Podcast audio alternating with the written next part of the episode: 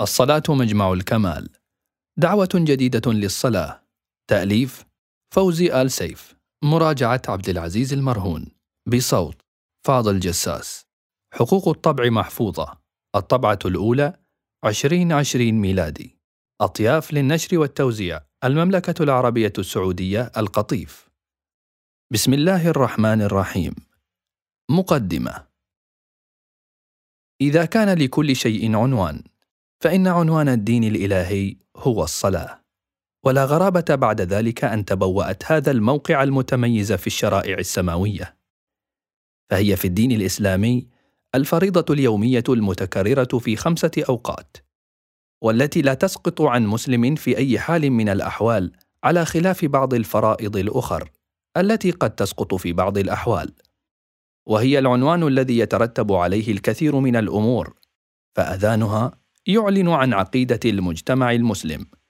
ومسجدها يشير بوضوح إلى هويته الاجتماعية بل هي العلامة الأساس لانتماء المسلم لذلك المجتمع. وكذلك الأمر في المسيحية فإن الصلاة كما يذكرون في تعاليمهم هي في كل حين ولا ينبغي أن يمل. ونجد موقع الصلاة عند اليهود قريبا مما هو لدى المسلمين في أوقاتها. بل وفيما قيل عن الاستقبال فيها والتطهر مما قد ذكرناه في بحث تشريع العبادات. وبين يديك أخي القارئ أختي القارئة عدد من المواضيع التي ترتبط بهذه الفريضة عنوان الدين وعمود خيمته. لتساهم في التذكير بالصلاة ومعانيها ولتشجع على الالتزام بها في بيوت الله أول أوقاتها في جماعة وفي نفس الوقت لتساعد من يتهاوى أمام ضربات الشيطان الذي يصدكم عن ذكر الله وعن الصلاة على النهوض واستعادة موقعه كمحب لله تعالى. يقف بين يديه مخاطبا إياه بإياك نعبد وإياك نستعين. وسيلاحظ القارئ والقارئة أن مواضيع هذا الكتاب تتنوع وتتداخل وتجتمع وتتمايز ففيها شيء من البحث التاريخي عن تشريع الصلاة في الشرائع السماوية وفي تاريخ الإسلام، كما فيها بعض البحث عن تفاصيل الصلاة ومعانيها، أفعالها وأذكارها، مظاهرها وفلسفتها، بقدر ما يناسب الخطاب العام للشباب والشابات بعيدا عن التعقيد اللفظي والمعاني صعبة الاستيعاب. كما أن فيها بعض البحث الأخلاقي للتحذير من مظاهر التهاون بهذه العبادة العالية، أو للحديث عن أسباب عدم تأثيرها الكامل في بعض من يصلي. وهكذا بعض الصفحات حول فائدة الصلاة في هذا العصر. إن الفئة التي تستهدفها هذه الصفحات هي الفئة الشابة. وهذا الاستهداف سيؤثر على لغة الكتاب وحجمه وأفكاره. وهو ما حصل بالفعل. يعيدني هذا بالذاكرة إلى ما قبل خمسين سنة. لأتذكر والدي المرحوم عندما كان يأتي لنا بكتب منها كيف تصلي اليومية مع صعوبة الظروف السائدة آنذاك. إلا أنه كان حريصا على نشر وتوزيع مثل ذلك الكتاب وأسأل الله سبحانه وتعالى أن يكتب له بذلك وهذا أجر الداعين إلى الصلاة. اليوم أيضا نحن بحاجة إلى الدعوة إلى الصلاة كتابة وخطابا وتحريضا وعبر المسابقات وتربية في البيوت. وتاكيدا ونصيحة في المدارس وهكذا. وقد سمعت أن بعض الأفاضل المؤمنين في بلادنا قاموا بمبادرة الدعوة إلى الصلاة في فترة من كل سنة من العشرين من محرم إلى العشرين من صفر. وبقدر ما سررت بهذه المبادرة تمنيت أن لو تكون هذه المبادرة طوال السنة وأن تتحول إلى مؤسسة للدعوة للصلاة وأن تنتقل من بلد إلى بلد حتى يتحقق ما جعله القرآن وظيفة لمن هو ممكن في الأرض ولو بمقدار الدعوة للصلاة والإرشاد لها. الذين إن مكناهم في الأرض أقاموا الصلاة. ومن منطلق الاهتمام بالصلاة جاء هذا الكتاب ليمثل دعوة جديدة إلى الصلاة بأسلوب عصري ولغة جديدة قدر الإمكان تتناسب مع أبناء هذا العصر. في الأخير أشكر أخانا الخطيب البارع الأستاذ عبد العزيز المرهون الذي دقق المتن وصححه وكتب حواشيه وجعله الله بفضله نورا يمشي به في الناس إن شاء الله. فجزاه الله خير الجزاء وشكر سعيه. كما أشكر الأخ الفاضل أحمد علي لإخراجه المتميز لهذا الكتاب. فوزي بن المرحوم محمد تقي آل سيف الجمعة 6 شوال 1441 للهجرة. الصلاة مجمع الكمال. لماذا الحديث عن الصلاة؟ لا يخفى على أحد من المسلمين ما للصلاة من أهمية كبرى في الإسلام فهي عمود الدين ووجهه. فعن الإمام الصادق عليه السلام عن أبيه قال قال رسول الله صلى الله عليه وآله وسلم لكل شيء وجه ووجه دينكم الصلاة. وهناك أكثر من سبب يدعونا إلى تكرار الحديث عن الصلاة ومن تلك الأسباب أن الإنسان على أثر التكرار لا يلتفت إلى المعاني الجميلة والبديعة المتركزة في ذلك الشيء المتكرر. فلو سألنا مثلا من منا يستيقظ صباحا فينظر إلى الشمس فيرفع يديه بحمد الله عز وجل وشكره على هذه الشمس المخلوقة لنا والتي لولاها لكنا في ظلام دامس ولولاها لما أكلنا ثمرة من نبتة من نبات الأرض لكون النبات يعتمد على هذه الشمس وضوئها في النمو. من من الناس توجه بالثناء على الله على هذه النعمة؟ التي لولاها لكان كثير من البشر مصابين بالأمراض كالكساح أو الشلل أو وهن العظام أو ما شابه ذلك نظرا لأن بعض الفيتامينات التي تقوي العظام كما يقول الأطباء لا تتوفر بنسب معقولة إلا من خلال إشراقة الشمس على هذا الإنسان. إن أكل الإنسان وصحته وضياءه بل وحضارته معتمد على هذا المخلوق ألا وهو الشمس. ولكن أصبحت في إشراقتها كل يوم زائرا عاديا لا يتم الالتفات إليه. ولا يستحضر الإنسان نعمة الله عز وجل من خلال إشراقتها. ولا يفكر في أن هذا الإشراق له هذه الآثار العظيمة عليه. لماذا؟ الجواب ببساطة لكثرة التكرار والنظر الدائم إليها. فهو ينظر إلى الشمس نظرة عابرة دون تفكر. كذلك هو الحال بالنسبة إلى الصلاة. نجد الكثير يصلي ولكن هل يلتفت إلى الآثار التي تحققها هذه الصلاة والمعاني التي تختزنها والدور الذي تقوم به حتى جعلها في رأس منظومة العبادات الإلهية؟ هذا ما لا يحصل عادة وهذا ما سوف نتطرق إليه ونلم ببعض جوانبه. كيف نتعامل مع الصلاة؟ يتعامل البعض منا مع الصلاة باعتبارها واجبا من الواجبات الذي لا بد أن يؤديه فالغالب أننا نصلي لنرتاح من الثقل المحمول على ظهرنا. فكأننا حين نصلي نطرح هذا الثقل ونرتاح منه. لا نرتاح به ولا نرتاح إليه في حين أن الصلاة راحة وسكن. ومن هنا كان النبي محمد صلى الله عليه وآله وسلم حينما يحل وقت الصلاة يقول لمؤذنه بلال بن رباح رضي الله عنه أرحنا يا بلال. إعادة التفكر في الصلاة. من الأسباب التي تدعونا إلى إعادة التفكر والتدبر في الصلاة أن هذه العبادة صلة ورابطة وثيقة بيننا وبين خالقنا. تبعث في قلوبنا الاطمئنان وهي أساس صفاء الروح. فهي تبعث في النفس رادعا ليتخلص الإنسان بها من كل قبيح. ومن الأسباب المهمة أيضا التي تدعونا إلى إعادة التأمل في الصلاة أن قسما من الأجيال الجديدة في فترات المراهقة أو أيام الشباب لا تفهم حقيقة الصلاة فتهملها أو تتركها أو تستخف بها. فبعض الشباب تجده يترك الصلاة. لماذا؟ لأنه يعتقد أنها شغل المتدينين. أو كبار السن. وتجد فتاة مثلا تعيش وسط محيط معين ترى أن قضية الصلاة لا تنسجم مع شكل الحياة الحديثة فالصلاة شأن النساء الكبيرات ذوات الخمسين عاما وأكثر. وبالتالي تجد بعضا من الشباب والفتيات اتبعوا هذه الدعوات وانسجموا معها وتوافقوا اجتماعيا مع مروجيها. فلم يقفوا على فهم جديد لهذه الصلاة يجذبهم إليها ومن هنا سنحاول أن نقدم فهما جديدا لحقيقة الصلاة يجذب أبناء الجيل الجديد إليها.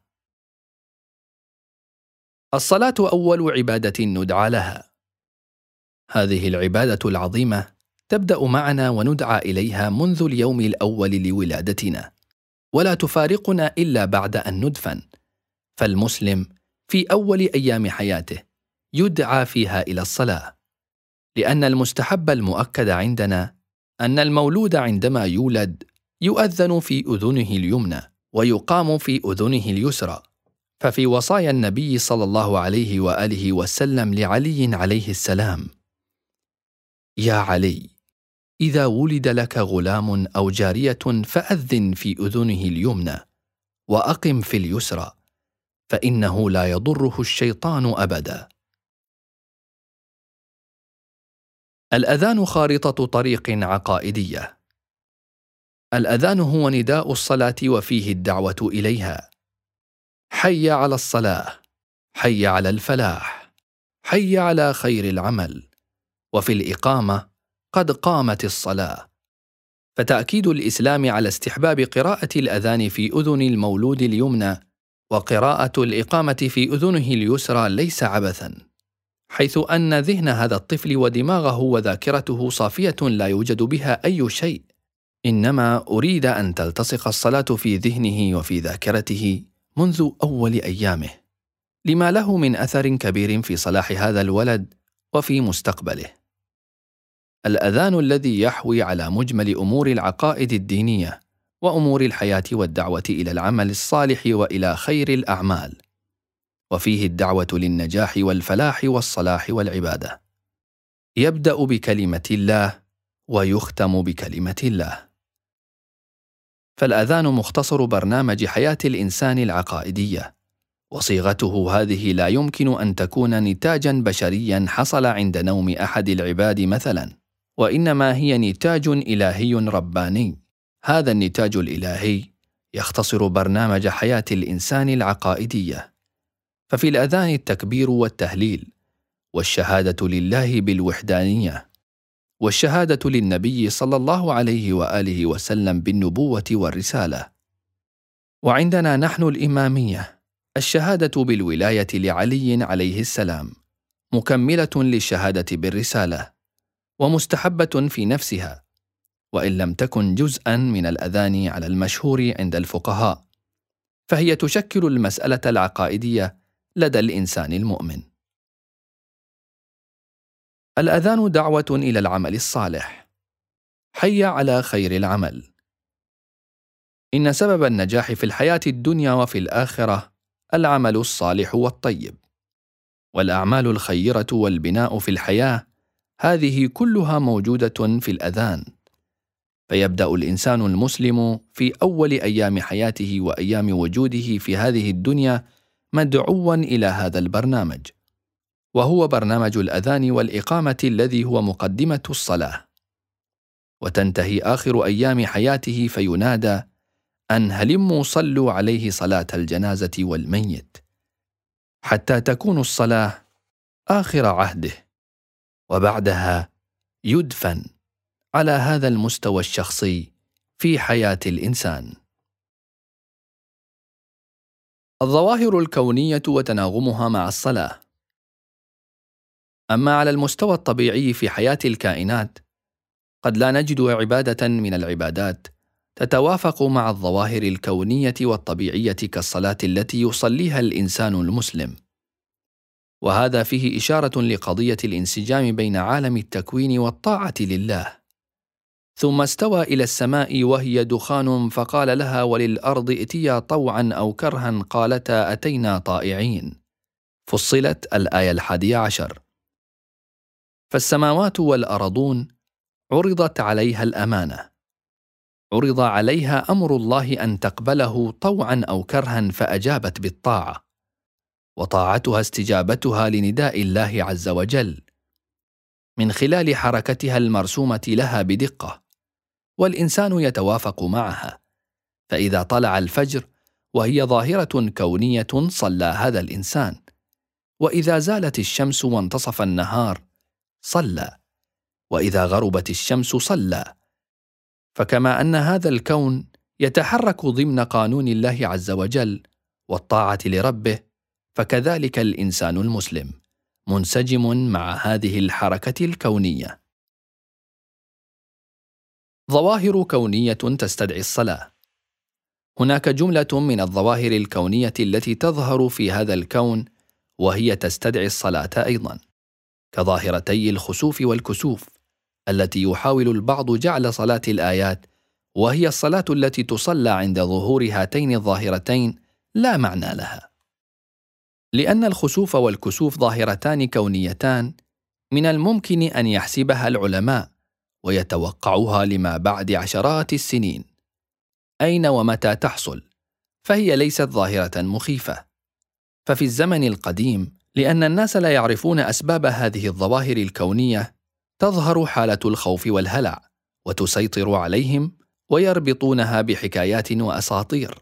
فيقال أن الشمس ابتلعها الحوت والشياطين تنطلق من معاقلها وتنزل لتأكلهم وغير ذلك من الحكايات. فكانت الناس تخاف وتهرع للصلاة. أما الآن مع تطور العلم والمعرفة لا داعي لصلاة الآيات. وهذا اشتباه في الفهم فصلاة الآيات تماما كصلاة الفجر وصلاة الظهر. فكما أن الكون يحصل فيه تغير تارة يكون هذا التغير مرتبا على أساس بداية اليوم كطلوع الفجر أو انتصافه بزوال الشمس أو نهايته بغروبها. وعلى أساس هذا التغير الكوني يصلي الإنسان.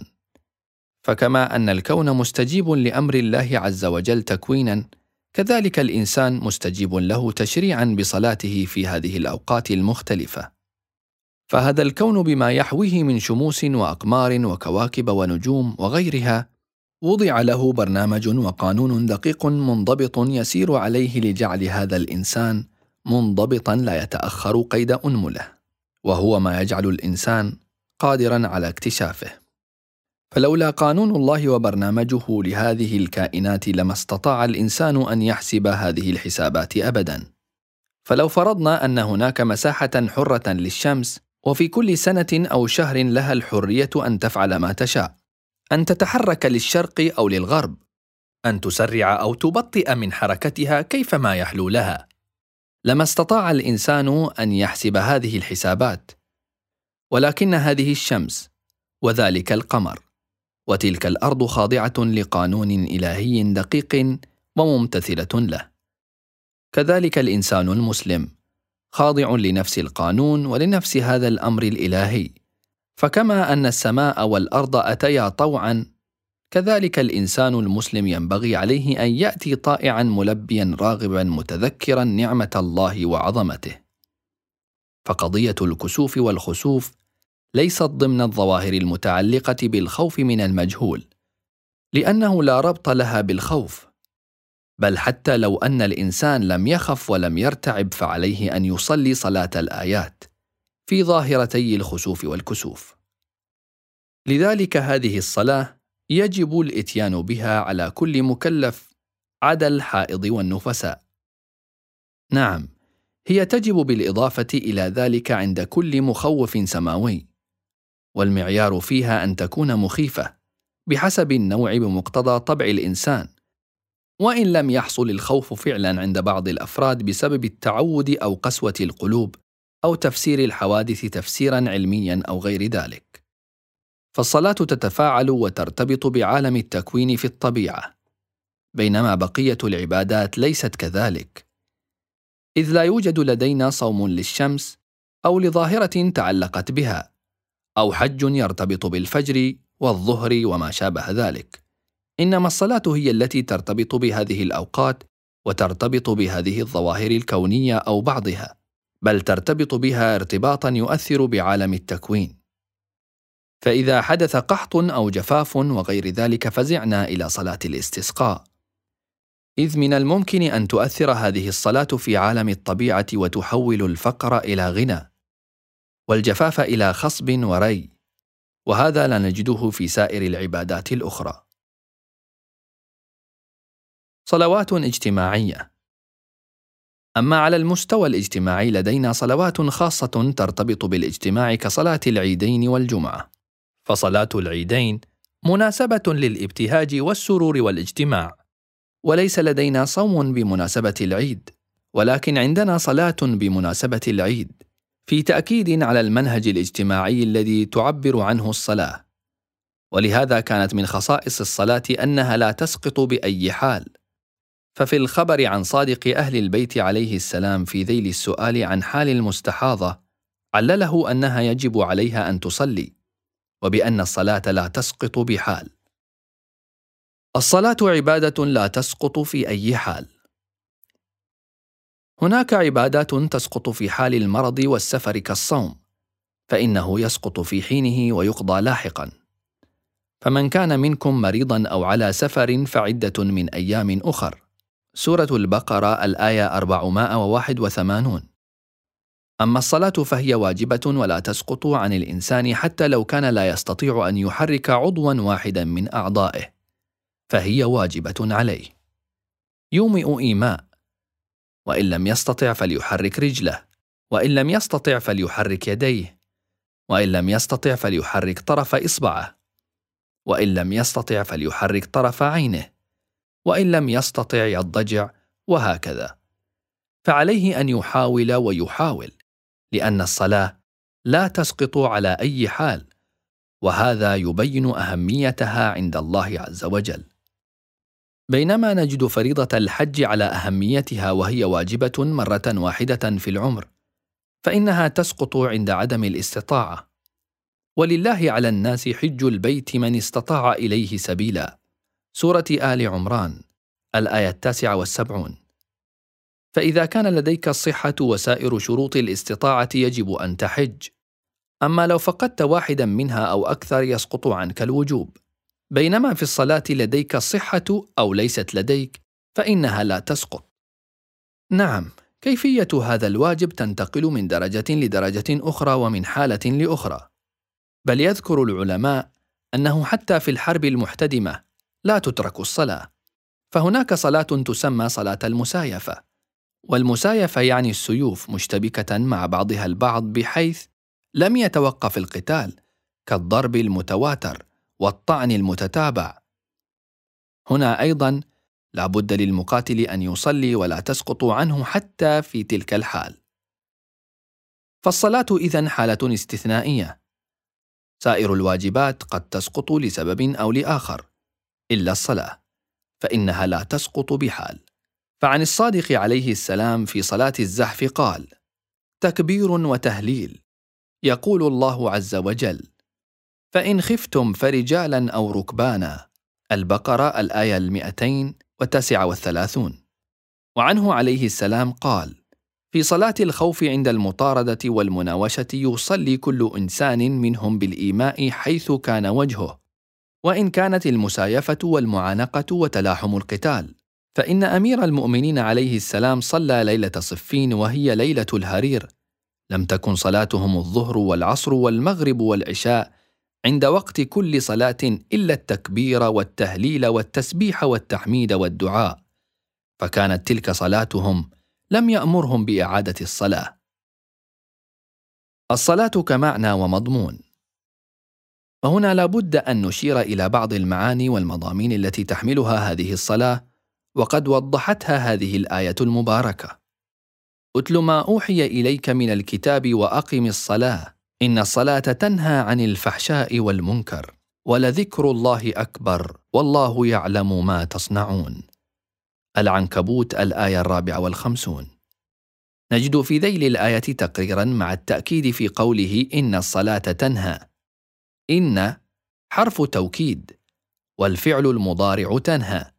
أي أن الصلاة في حالة استمرار ومضارعة ولا يوجد توقف فهي مستمرة في النهي ليس أنها بالأمس نهته عن الفحشاء والمنكر واليوم توقفت عن نهيه لا بل هي دائمة النهي له اليوم وغدا وبعد خمسين عام ومئة عام إلى أن يشاء الله فهي في حالة استمرار في النهي عن الفحشاء والمنكر لك ولغيرك. ولذكر الله أكبر. لها تفسيران. الأول أنها عطف على الفحشاء والمنكر.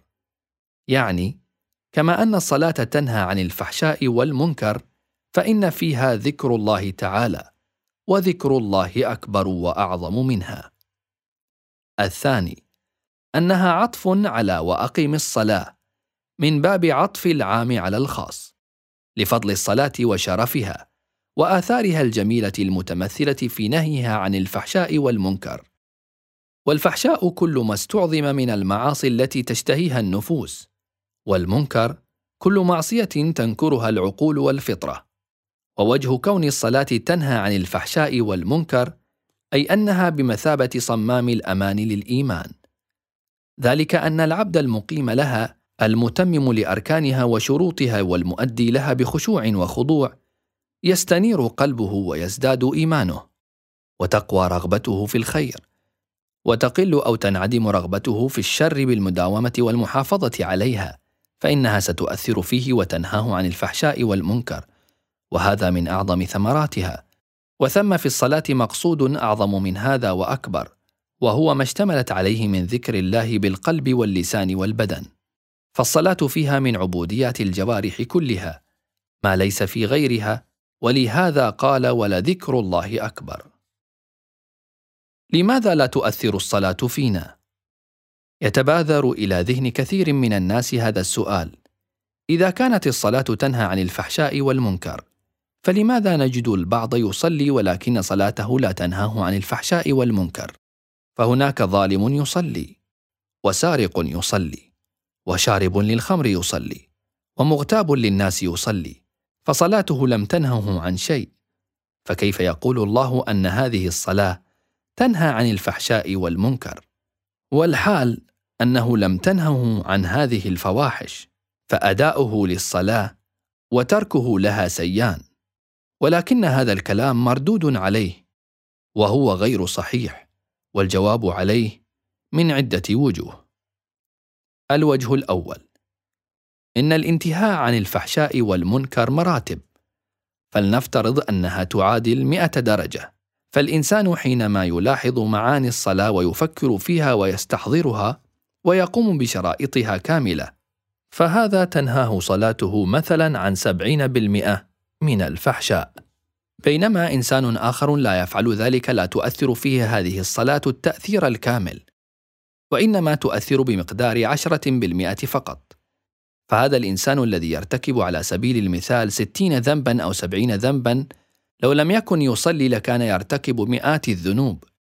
فبهذا المقدار الذي يصليه صلاته نهته عن عشرة بالمئة أو عن عشرين بالمئة. ولو فرضنا نفس هذا الشخص لم يكن يصلي وكان يأتي بالفواحش والمنكرات بنسبة مئة بالمئة فهذه الصلاة بالنسبة له أثرت فيه بنسبة عشرة بالمئة. إذا طبيعة الصلاة أنها تنهى عن الفحشاء وتنهى عن المنكر. لكن ليس نهيها جبريا وإنما بشكل اختياري طبيعي وتربوي. وهذا ليس في الصلاة فقط فنجد أن الله عز وجل يتعامل معنا بهذا المنظور أيضا. الوجه الثاني إن النقص في التأثير ليس عائدا للصلاة فهي مؤثرة كما أسلفنا وليس في فعاليتها نقص.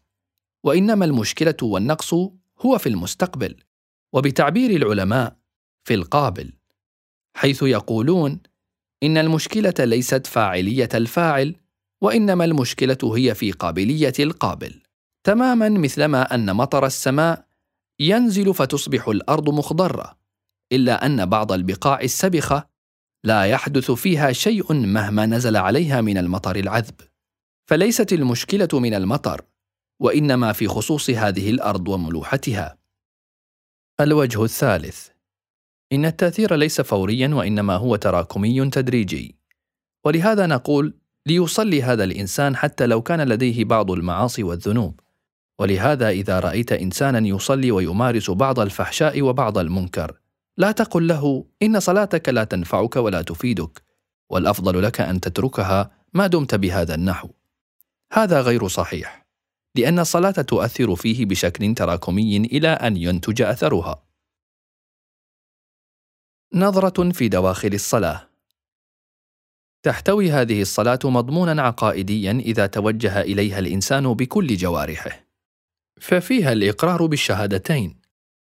ففي التشهد يقول المصلي أشهد أن لا إله إلا الله وحده لا شريك له وأشهد أن محمدا عبده ورسوله. كل يوم. فالمصلي يكرر الشهادة يوميا. وعندما تلتفت له عن التشهد تجد أنه رد على أمثال هؤلاء المغفلين الذين يتهمون غيرهم بالشرك. فأنا كل يوم وفي كل فريضة أكررها فهي عقيدتي وأنا أنشرها بين يدي الله عز وجل. في كل يوم عدة مرات. أشهد أن لا إله إلا الله وحده لا شريك له. وأشهد أن محمدا عبده ورسوله. وقسم من هذه العقيدة تجده في سورة الفاتحة حيث إثبات المعاد في قوله تعالى الحمد لله رب العالمين الرحمن الرحيم مالك يوم الدين. فأنا عندما أحمد الله وأنه المالك ليوم الدين ويوم القيامة فأنا أقر بالمعاد وأن هناك يوم الدين. وله مالك ومتصرف فيه ومهيمن عليه وأطلب من الله عز وجل خريطة في الحياة وهي اهدنا الصراط المستقيم. هذا كله أنت تجعله في أجزاء العبادة وأجزاء الصلاة. أنت في كل يوم تقر بعقائدك الدينية وتذكر نفسك بخريطتك العامة الصحيحة في الحياة. من خلال الأذان والإقامة تارة ومن خلال الأذكار والأدعية تارة أخرى. وتجسد خضوعك لله عز وجل وعبادتك إياه بأسمى تجسيد عندما تخضع له وتسجد له. والسجود هو أقصى درجات الخضوع فأنت تضع أشرف مواضعك وأعلاها على التراب تضرعا وتقربا إلى الله عز وجل. ولذلك قال رسول الله صلى الله عليه وآله وسلم أقرب ما يكون العبد من ربه وهو ساجد فأكثر الدعاء. وهذا نلاحظه في معنى الصلاة. النظافة والنزاهة في مقدمات الصلاة. لمقدمات الصلاة أثر على المستوى الحياتي للمسلمين فهي تعلم المجتمع المسلم النزاهة والنظافة بحيث لا يصبح هذا المجتمع قذرا أو وسخا فهذه الفرائض توجب النظافة للإنسان المسلم. فأنت حين تلاحظ مثلا غسل الجنابة أو غسل الحيض عند النساء تجد أن الجنابة موضعها محدود ولكنك لكي تتطهر تحتاج لأن تغسل كل هذا البدن. وكذلك الحيض أيضا موضعه محدود ولكن على المرأة لكي تكون طاهرة أن تغسل كل بدنها من شعرها ورقبتها أولا ثم جسدها ثانيا. فمع أن الجنابة مكانها محدود ومع أن الحيض مكانه محدود إلا أن الشارع المقدس جاء ليصنع مجتمعا نظيفا. فهذا الرجل أو هذه المرأة لا بد أن يغتسلا بحيث يغسلان جميع بدنهما. فلو فرضنا أنه لم يكن تشريع غسل الجنابة موجودا ولا تشريع غسل الحيض فمن الممكن أن تجد انسانا طوال شهر كامل لا يغسل بدنه. ولكن مع هذا التشريع من المستحيل أن لا يفعل. فلا بد للمرأة أن تغتسل ولو لغسل الحيض. وكذلك الرجل. لا بد أن يغتسل ولو لأجل الجنابة. وفي فلسفة ذلك نجد أن غسل يوم الجمعة شرع لأجل نظافة المجتمع المسلم. ففي الرواية التي ينقلها الشيخ الصدوق في كتابه علل الشرائع في علة الاغتسال في يوم الجمعة عن أبي عبد الله عليه السلام قال: كانت الأنصار تعمل في نواضحها وأموالها، فإذا كان يوم الجمعة جاءوا فتأذى الناس بأرواح آباطهم وأجسادهم، فأمرهم رسول الله صلى الله عليه وآله بالغسل يوم الجمعة، فجرت بذلك السنة. فشرع من أجل ذلك حتى يتنظف المسلمون. وعندما ننتقل للوضوء تلاحظ أن الغسل فيه للأماكن الأقرب للاتساخ. فتجد أنك عندما تغسل أعضاءك الخارجية لا تغسل بطنك مثلا أو ظهرك. لأنها عادة مغطاة بالملابس. لكن باقي الأعضاء كالوجه واليدين والقدمين عادة تكون أكثر عرضة للاتساخ. فعملية الوضوء تنظيف خارجي وتأثير داخلي. فهي تعطي نورانية وترسل بأنوارها للسماء. عندنا في ذيل الآية المباركة يوم ترى المؤمنين والمؤمنات يسعى نورهم بين أيديهم وبأيمانهم بشراكم اليوم جنات تجري من تحتها الأنهار خالدين فيها. ذلك هو الفوز العظيم. الحديد الآية الواحدة والعشرون. أي أنه يأتي في يوم القيامة فيقال له هذه مواضع وضوئك. لأنه كان لا يتركها بغير وضوء على قدر الإمكان. لذلك نقول أن لهذه العملية اثارا لا نراها رؤيا العين. ولكن في ذلك العالم نراها أمامنا فيكشف الغطاء عن جانب من بصائرنا فنرى هؤلاء على نورانيتهم وضيائهم.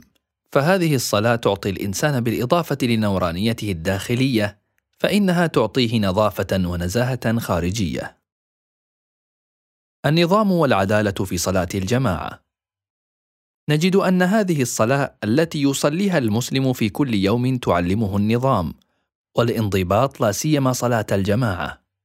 وعندنا نحن الإمامية صلاة الجماعة لها اشتراطات خاصة في الاتصال ولا بد أن تكون الصفوف متصلة متراصة بدون حواجز وأنه من غير الجائز ولا تصبح صلاة جماعة بدون اتصال. هذا الاتصال يصنع نظاما فحين ترى كل الصفوف متصلة متراصة ليس بينها فرج أو حواجز ليس بينها خلل. هذا الاتصال يعلمنا النظام في الحياة. ولكن في بعض الحالات تجد انفصالا بين المصلي وسلوكه الخارجي. فهذا الإنسان الذي بالمسجد هو نفسه خارج المسجد ولكن تصرفه يختلف تماما. فتجده في الصلاة ملتزما بالنظام والصف ولكن تجده خارج المسجد يغلق الطريق بسيارته على الناس ويعمل حاجزا يعطل حركة الطريق. مع أنه من المفترض أن هذه الصلاة التي خرج منها لتوه قد علمته النظام والاحترام لنفسه وللآخرين. نجد أيضا أن الصلاة لا سيما صلاة الجماعة تعلمنا قيمة العدالة. والعدالة عندنا نحن الإمامية من شروط إمام الجماعة. فأنا لا أصلي خلف أحد لا أطمئن لعدالته. على عكس باقي المذاهب الإسلامية التي تقول صل وراء كل بر وفاجر. فهؤلاء كانوا يصلون خلف الحجاج الثقفي القاتل السفاح وأمثاله. فإذا كانت صلاتك التي هي عنوانك عند الله عز وجل صارت تفد على الله بواسطة الحجاج الثقفي وأمثاله وأنت تعلم أن إمامك هو وفدك إلى الله. لذلك اشترطت الإمامية قضية العدالة لما لها من مركزية مهمة. تبدأ من صفات الله عز وجل للوصول إلى العدل. أي العدل الإلهي. فالحكم عندنا أصله العدل وأن الظالم لا ولاية له ولا يقبل أمره حتى لو لم يظهر كفره بواحا. وحتى لو أظهر ظلما فهو لا ولاية له. فصلاة الجماعة تعلمنا أن غير العادل لا يستحق أن يتقدم الناس في أربع ركعات. فكيف يكون واليا عليهم واميرا على مصائرهم أو امينا على أموالهم؟ مسؤوليتنا في إقامة الصلاة. إن أهم مسؤولية تقع على عواتقنا نحن المسلمين ما ذكره الله في القرآن الكريم. الذين إن مكناهم في الأرض أقاموا الصلاة وآتوا الزكاة وأمروا بالمعروف ونهوا عن المنكر. ولله عاقبة الأمور. الحج الآية الرابعة عشر. فإذا كنت متمكنا فعليك أن تسعى إلى إقامة الصلاة والدعوة إليها سواء كان ذلك في المدرسة أو في الشركة أو المجتمع وليكن شعارك الدعوة إليها وليكن في المساجد لجان للدعوة إليها. فكثير من المساجد فيها لجان خيرية ودينية لكن لا توجد فيها لجنة للصلاة. والمقصود من لجنة الصلاة أن تكون هناك جماعة يتحملون جانب الدعوة إلى الصلاة ويعمدون على إحيائها جماعة مع جيران المسجد مع الشباب في الأماكن العامة ذكورا كانوا أو إناثا. فالوصول لهؤلاء الشباب في عصرنا هذا أمر ضروري ومهم. ولا بد من مراعاة الطرق العصرية التي تجذب الشباب في الدعوة إلى الصلاة. ولهذا ينبغي لأهل المساجد وإدارتها أن يأخذوا موضوع الدعوة إلى الصلاة بعين الاعتبار وأن يبتكروا وسائل حديثة للدعوة إليها. فمثلا نحن عندما نريد الدعوة للصلاة من الطرق التي نسلكها نأتي بعالم من العلماء يلقي على أسماعنا محاضرة عن الصلاة وأهميتها في حياة الفرد والمجتمع. ولكن في مثل هذا الزمن لا بد من ابتكار وسائل جديدة للدعوة إليها.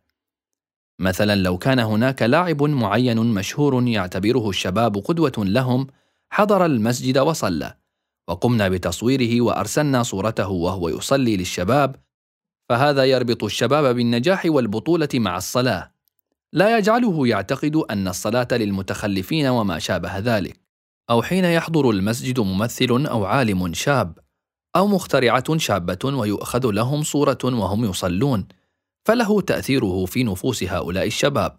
فلا يجدون أن مثلهم الأعلى ذلك المغني أو تلك المتهتكة أو الخليعة. بل ترى الشابه مثلا أن ما تراه قدوة لها ملتزمة بالحجاب محافظة على الصلاة فتدفعها هي الأخرى للالتزام بالحجاب والمحافظة على الصلاة. لأنها ترى أن تلك التي وصلت لمرحلة النبوغ والنجاح أيضا ملتزمة بالصلاة وأمثال ذلك كثير. ولهذا نحن بحاجة ماسة للابتكار في الدعوة للصلاة والإبلاغ عنها.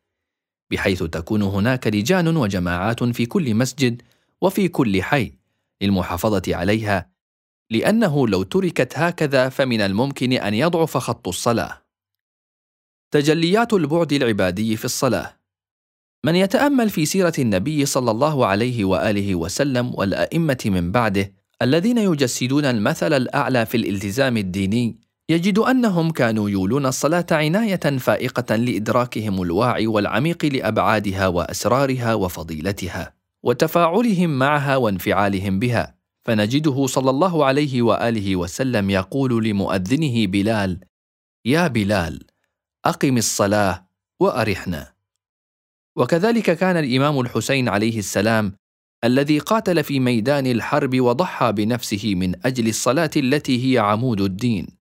نراه على الرغم من المعاناة التي كان يقاسيها قد استمهل القوم ليلة العاشر من محرم كي يصلي لله تعالى. فيقول لأخيه أبي الفضل العباس ارجع إليهم فإن استطعت أن تؤخرهم إلى غدوة وتدفعهم عنا العشية لعلنا نصلي لربنا الليلة وندعوه ونستغفره فهو يعلم أني قد كنت أحب الصلاة له وتلاوة كتابه وكثرة الدعاء والاستغفار. فرغم كل الظروف نراه قد اهتم بإقامة الصلاة في ذلك الوقت العصيب. وفي ظهر عاشوراء عندما صاح أبو ثمامة الصيداوي مذكرا بها وبوقتها فجمع الحسين عليه السلام أصحابه وصلى بهم صلاة الخوف وسهام الأعداء تنهال عليه بالرغم من استمهاله إياهم لإقامتها. فنجد أن الحسين عليه السلام الذي صلى الظهر صلاة الخوف كان أعداؤه يخافون من صلاته لأنهم وجدوا فيها سلاحا لتأجيج المشاعر وصحوة الضمائر. لذلك حاولوا بشتى السبل أن يمنعوه من إقامة الصلاة خصوصا وأنه لم ينس أو يتناسى الصلاة حتى في أحرج ساعاته اقتداء بأبيه علي عليه السلام الذي لم يؤخر صلاته المستحبة في أصعب ساعات الحرب أي في ليلة الهرير يوم صفين. حيث صف قدميه لوجه الله مصليا والحرب قائمة على قدم وساق من حوله. ولما لاموه عليها بين لهم أن حربه أساسا كانت لإقامة الصلاة التي تنهى عن المنكر والبغي وكان ابنه الحسين عليه السلام يسير على منواله. هذا الثبات المنقطع النظير هو ثمرة من ثمار الصلاة التي أذهلت أعداءه وأخافتهم وأرعبتهم. وبذلك أعطى الإمام الحسين عليه السلام الأمة درسا في وجوب المحافظة على الصلاة والإتيان بها في الشدة والرخاء في السلم والحرب في القوة والضعف. فهي لا تسقط بحال.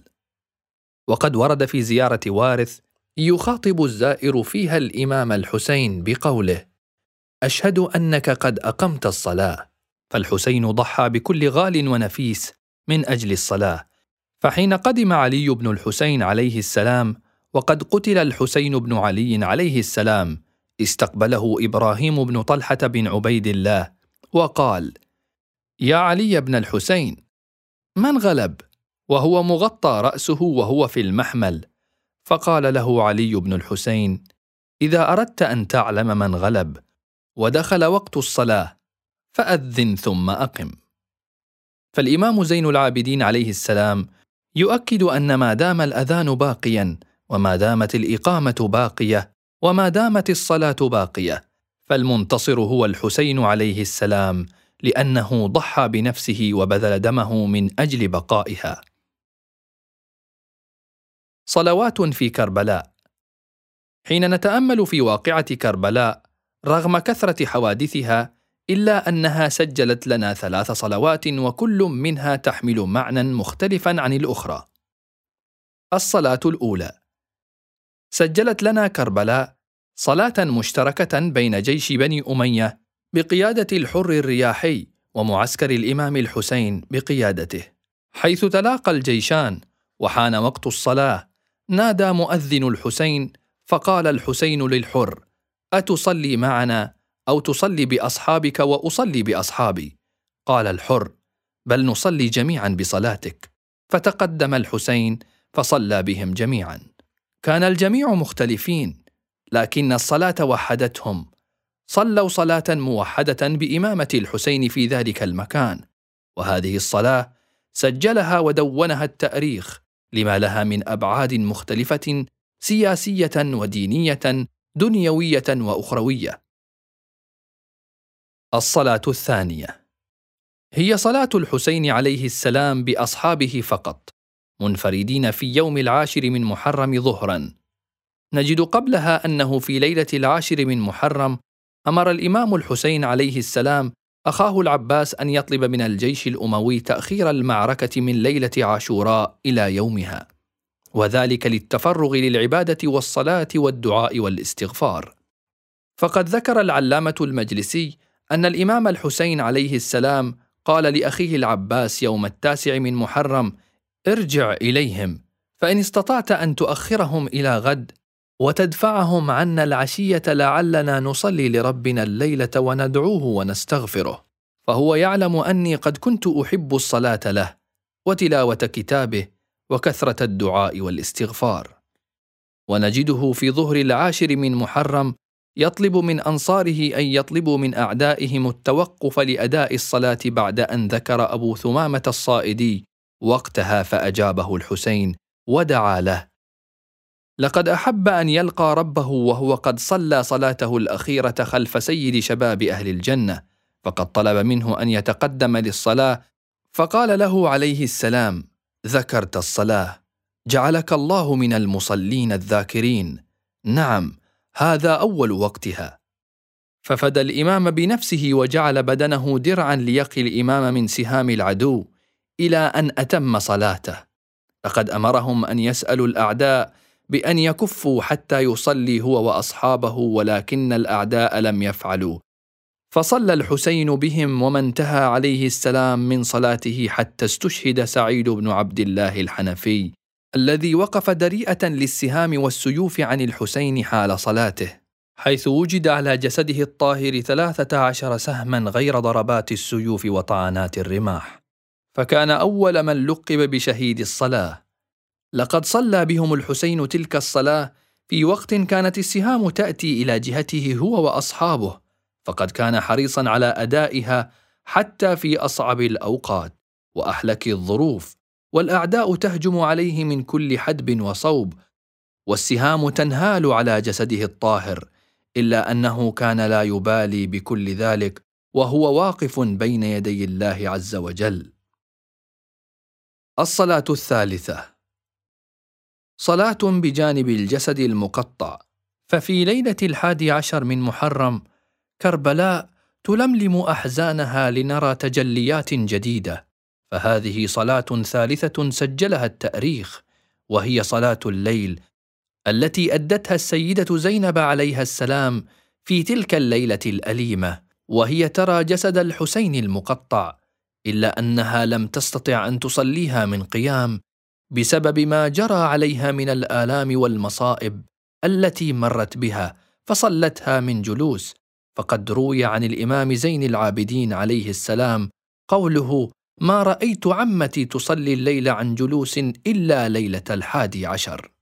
وهنا أشير إلى لفتة بسيطة ذكرها الشيخ محمد جواد مغنية في كتابه مع بطلة كربلاء حيث قال: وأي شيء أدل على هذه الحقيقة من قيامها بين يدي الله للصلاة ليلة الحادي عشر من المحرم ورجالها بلا رؤوس على وجه الأرض تسفي عليها الرياح ومن حولها النساء والأطفال في صياح وبكاء ودهشة وذهول. وجيش العدو يحيط بها من كل جانب.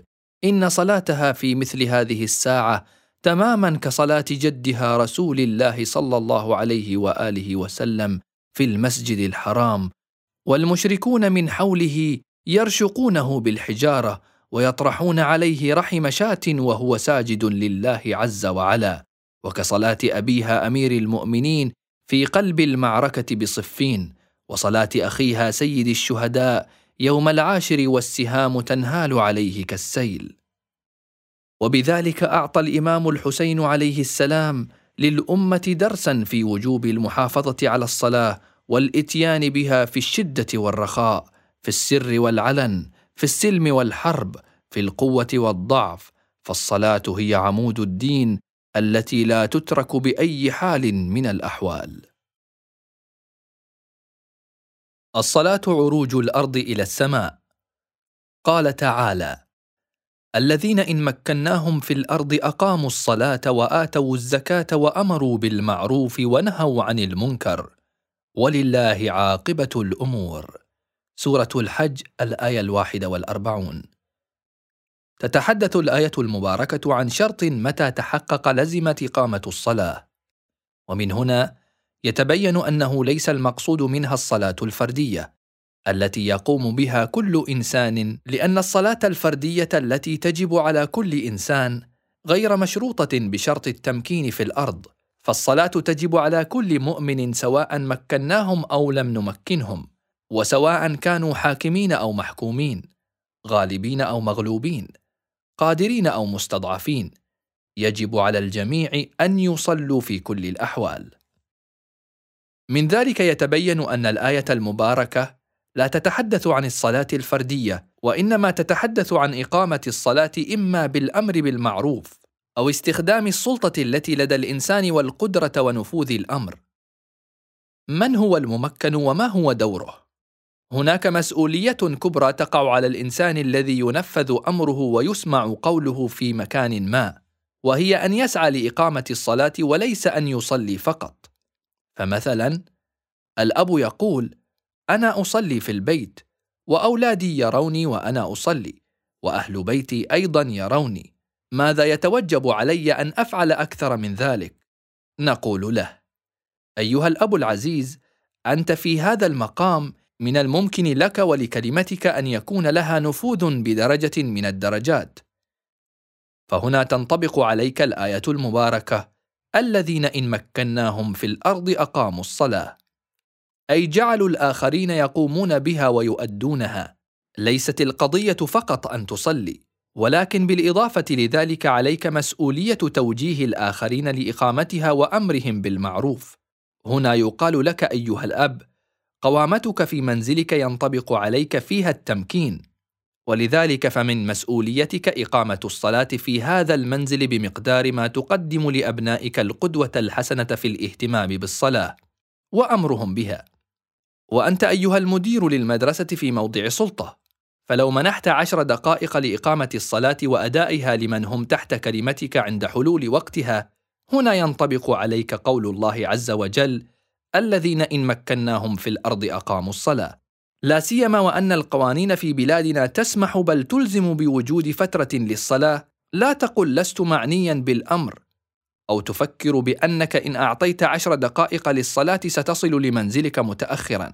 فإن الثواب الذي تكسبه من خلال استفادتك من هذا الموقع للتشجيع على الصلاة وتهيئة مقدماتها في مدرستك هي من العظمة ما يتصاغر معه فائدة الوصول المبكر للمنزل.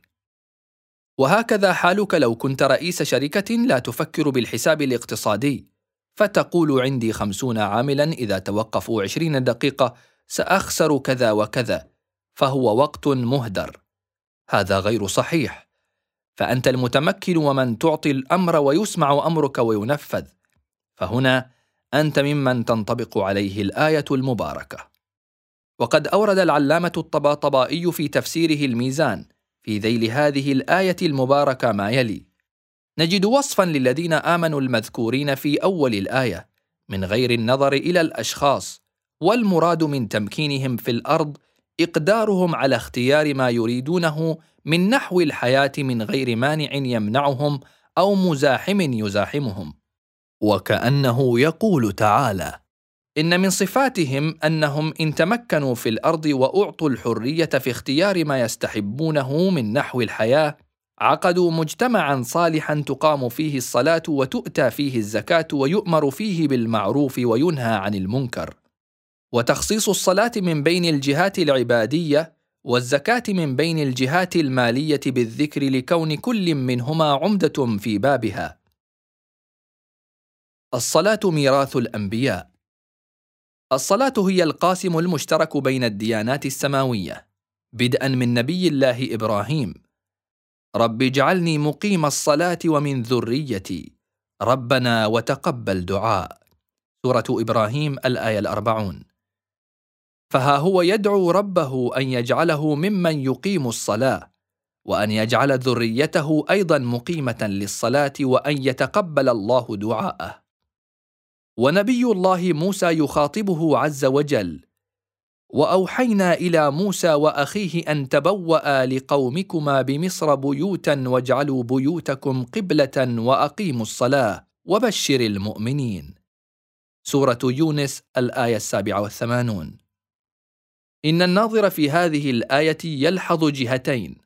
الأولى البناء المعماري لهذه المنازل. واجعلوا بيوتكم قبله. فقد قيل فيها انها ربما تكون مستقبله الكعبه. وهذا التفسير فيه من المعنى الشيء العظيم.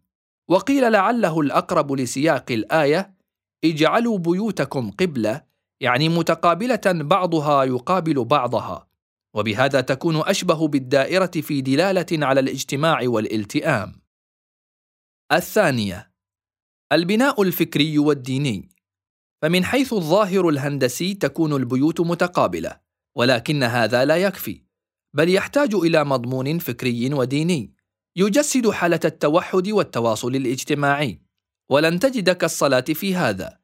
لذلك ربما عقبت الآية بالقول وأقيموا الصلاة يقول العلامة الطباطبائي في تفسير هذه الآية التبوي أخذ المسكن والمنزل ومصر بلد فرعون والقبلة في الأصل بناء نوع من المصدر كجلسة أي الحالة التي يحصل بها التقابل بين الشيء وغيره فهو مصدر بمعنى الفاعل أي اجعلوا بيوتكم متقابلة يقابل بعضها بعضا وفي جهة واحدة وكان الغرض أن يتمكن منهم بالتبليغ ويتمكن من إقامة الصلاة جماعة كما يدل عليه أو يشعر به قوله بعده وأقيموا الصلاة لوقوعه بعده.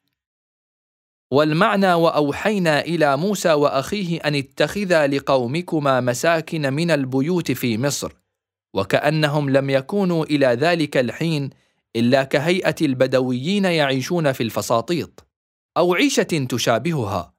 واجعلا أنتما وقومكما بيوتكم متقابلة في جهة واحدة يتصل بذلك بعضكم ببعض ليتماشى أمر التبليغ والمشاورة والاجتماع في الصلوات وأقيموا الصلاة. هذا عن نبي الله موسى عليه السلام. وأما نبي الله عيسى فإنه يقول وجعلني مباركا أينما كنت وأوصاني بالصلاة والزكاة ما دمت حيا. سورة مريم الآية الثالثة عشر. ففيه إشارة إلى تشريع الصلاة والزكاة في شريعته. والصلاة هي التوجه العبادي الخاص إلى الله سبحانه. وهذا هو الذي استقر عليه عرف القرآن كلما ذكر الصلاة. قال مولانا الصادق عليه السلام ما أعلم شيئا بعد المعرفة أفضل من هذه الصلاة. ألا ترى أن العبد الصالح عيسى ابن مريم قال وأوصاني بالصلاة والزكاة ما دمت حيا وعنه عليه السلام في تعداده لوصايا لقمان لابنه فوعظ لقمان ابنه بآثار. لا تصم صوما يمنعك من الصلاة فإن الصلاة أحب إلى الله من الصيام. أما نبينا محمد صلى الله عليه وآله وسلم فإن الله عز وجل يخاطبه كثيرا بذكر الصلاة. أقم الصلاة لدلوك الشمس إلى غسق الليل وقرآن الفجر إن قرآن الفجر كان مشهودا. سورة الإسراء الآية الثامنة والسبعون. ونجد أيضا أن نبي الله داود كان يصلي. قال الله عنه اصبر على ما يقولون واذكر عبدنا داود ذا الأيد إنه أواب. إنا سخرنا الجبال معه يسبحن بالعشي والإشراق. سورة صاد الآية السابعة عشر والثامنة عشر. أي أن داود كان يصلي بانتظام في الصباح الباكر وهو وقت الإشراق ويصلي بالعشي نفس الأوقات التي حثنا الله عليها فالصلاة واجبة لم تتغير. وكذلك نبي الله زكريا فالله أمره بالصلاة بالعشي والإبكار واذكر ربك كثيرا وسبح بالعشي والإبكار. سورة آل عمران الآية الواحدة والأربعون. كما أمر داود وكما أمرنا نحن بالصلاة في هذه الأوقات. فالصلاة من الشرائع التي وصى الله بها جميع الأنبياء وظل القرآن يذكر بالصلاة. وبين الأوقات التي تقام فيها تارة وأعطى تفصيلا آخر لهذه الصلاة. وجاءت آية أخرى تبين كل الحدود للصلاة. وإن اختلفت طريقة الصلاة إلا أنها في كل الأديان واجبة ومفروضة. الصلاة عمود الدين. نلاحظ أيضا أن الخطابات الموجهة للنبي والمسلمين كثيرة في الصلاة وقد تضمن بعضها الإشارة إلى أنها خط مشترك بين الديانات والأنبياء.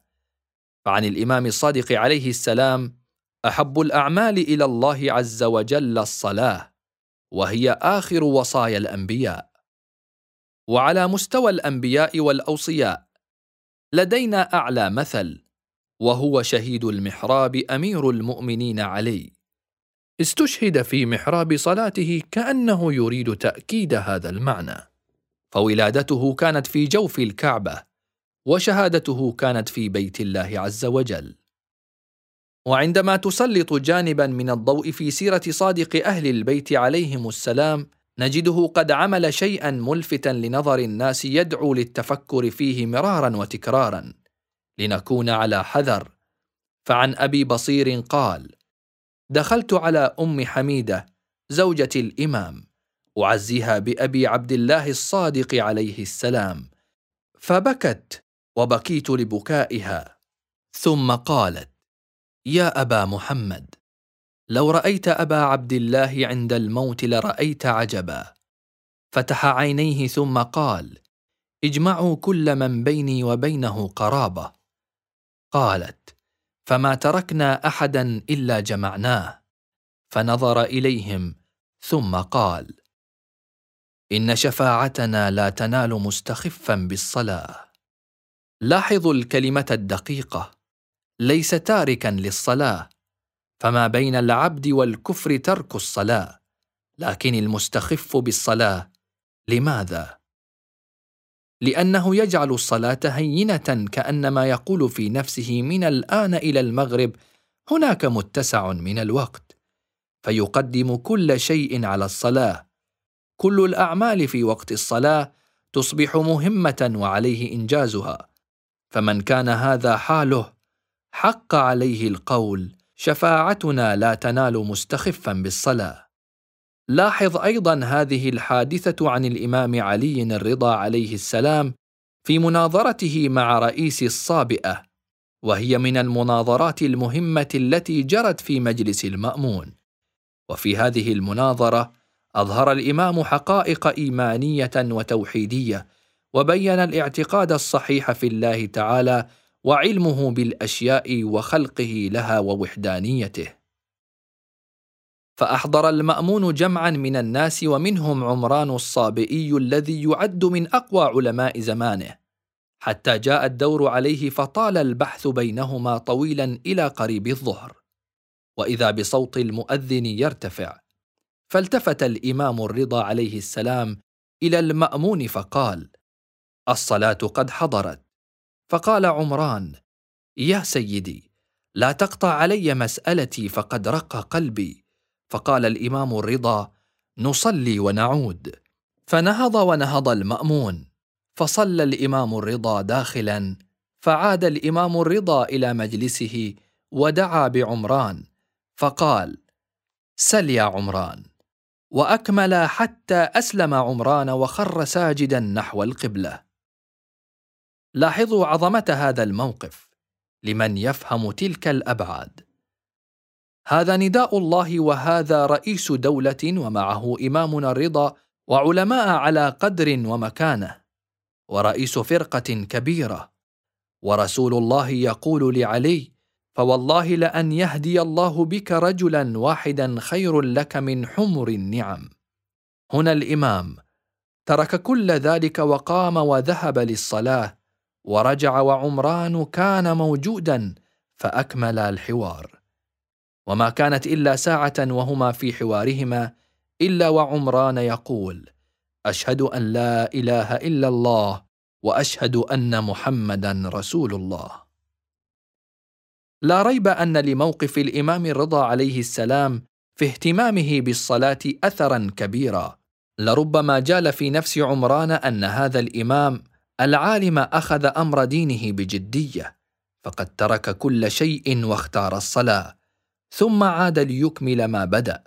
وهكذا بالنسبة لباقي أئمة أهل البيت عليهم السلام فهذا هو ديدنهم في الاهتمام بالصلاة. ولهذا يجب علينا أن نعطي الصلاة الاهتمام اللائق بها والمناسب لما أحيطت بها من قبل الله من عظمة. ومن قبل أولياء الله بأهمية بالغة فالصلاة هي تلك الورقة التي إن قبلت قبل ما سواها وإن ردت رد ما سواها.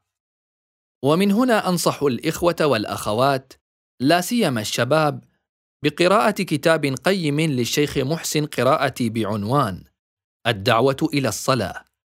يشبه فيه الصلاة بمثال عرفي يقول الآن أنت تقود سيارتك يستوقفك رجل المرور.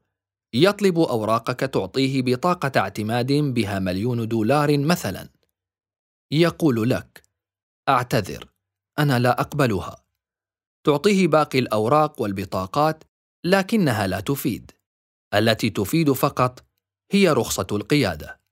الصلاة كذلك. إذا صليت صلاة تامة كاملة تفيدك بأن ترفع أعمالك وتقبل ما سواها. أما إذا لم تقدمها لا ينظر في باقي الأمور.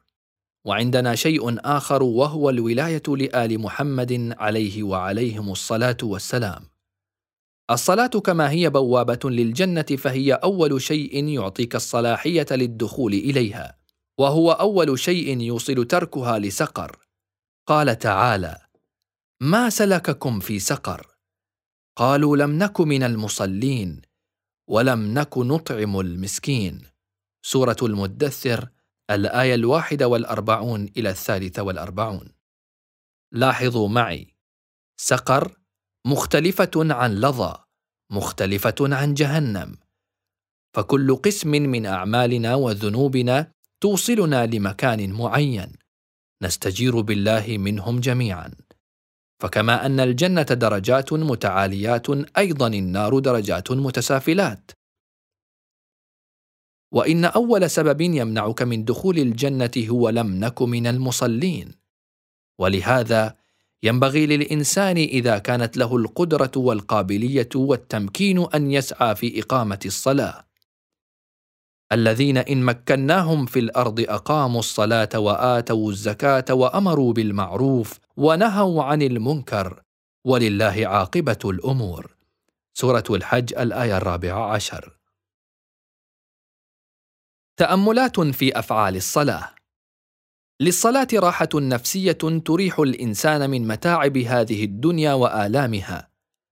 ولهذا ينبغي على الإنسان أن يتوجه للمكان المناسب ليريح نفسه من الداخل. إنها الروح والبلسم للقلب المتعب.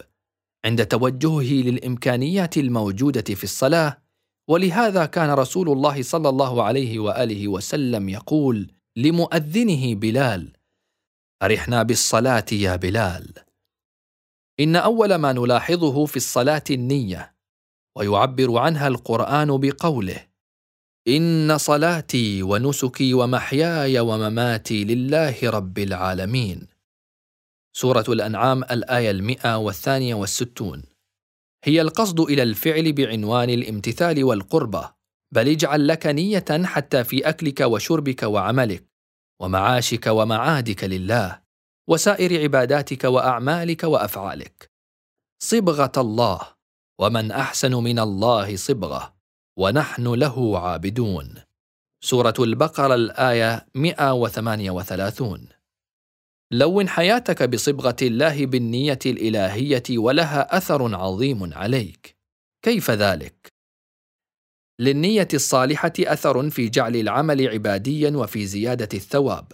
بل في بعض الحالات للنية الصالحة أثر في ترميم النقص الظاهري الموجود في العمل العبادي. فقد يكون العمل بظاهره ناقصا ولكن الشرع يجعله تاما بسبب النية الصالحة لصاحبه. وربما يكون هذا أحد معاني قول رسول الله صلى الله عليه وآله وسلم في بلال الحبشي حيث إن بلال إذا قال له رسول الله صلى الله عليه وآله وسلم أذن سخر منه بعض الناس لأن لسانه لا ينطق الشين لكونه حبشيا غير فصيح.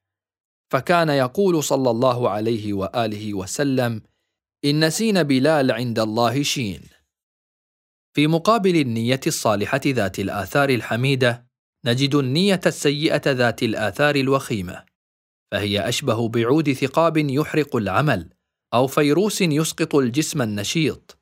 فكما أن الحرائق التي تحدث في الغابات مثلا ربما تكون من عود ثقاب صغير، ولكنها تحرق مساحات كبيرة، والفيروس الذي لا يرى بالعين المجردة يفسد البدن ويطيح بالإنسان على فراش المرض. هكذا هي النية السيئة مهما صغرت فهذا دورها. قصة. وليتضح المعنى ويقرب أكثر أذكر هذه القصة. يقال أن بهلولا كان فقيها في زمان الإمام الكاظم عليه السلام وتظاهر بالجنون حتى لا يبتلى في إيمانه. ولا يبتلى بمنصب القضاء عند هارون الرشيد. ومن خلال تظاهره بالجنون استطاع أن يقوم بدور كبير أفضل مما كان لو تصرف بشكل عاقل وطبيعي. فكان واعظا لهارون الرشيد. حيث قيل إنه في أحد الأيام بنى هارون مسجدا ووضع عليه لافتة كتب فيها هذا ما بناه الخليفة الصالح أمير المؤمنين هارون الرشيد العباسي. فقام البهلول وأزال اسم هارون وكتب مكانه بالفحم هذا ما بناه العبد الصالح بهلول. رأى الناس ما حدث فرفع أمره للخليفة فسأله لماذا فعلت ما فعلت يا بهلول؟ فقال البهلول له هل بنيته لله أو للناس؟ فقال لله فقال له الله يعلم بالنيات. ولكن أنت بنيته للناس ولذلك سألتني عن فعلي هذا. هل الصدقة العلنية محمودة؟ نعم في بعض الأحيان تكون الصدقة العلنية مطلوبة. فقد نوع القرآن الكريم أصناف المنفقين فقال الذين ينفقون أموالهم بالليل والنهار سرا وعلانية فلهم أجرهم عند ربهم ولا خوف عليهم ولا هم يحزنون. سورة البقرة الآية المئتين والرابعة والسبعون. فربما كان اعلان الصدقه مطلوبا ومندوبا بل حتى التظاهر بفعل الخير لتشجيع الاخرين خصوصا لو كانت نيته لله واحب ان يكون للناس مثالا ليقتدوا به ويسلكوا مسلكه. وعندما نتحدث عن النيه في الصلاه فلا نقصد بها التلفظ بالنيه. إذ لا داعي لقول إني نويت أن أصلي صلاة كذا قربة لله إنما تعقدها في قلبك خالصة لله عز وجل. التكبير. بعد النية يأتي التكبير.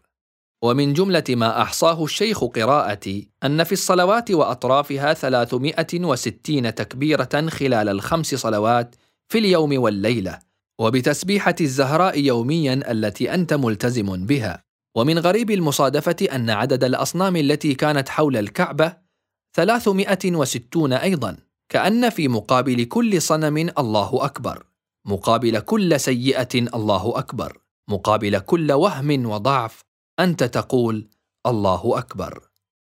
تكبره وتنزهه عن كل نقص وعيب وأنه الأكبر من كل وصف إنها المعين الذي لا ينضب والزاد الذي لا ينفد.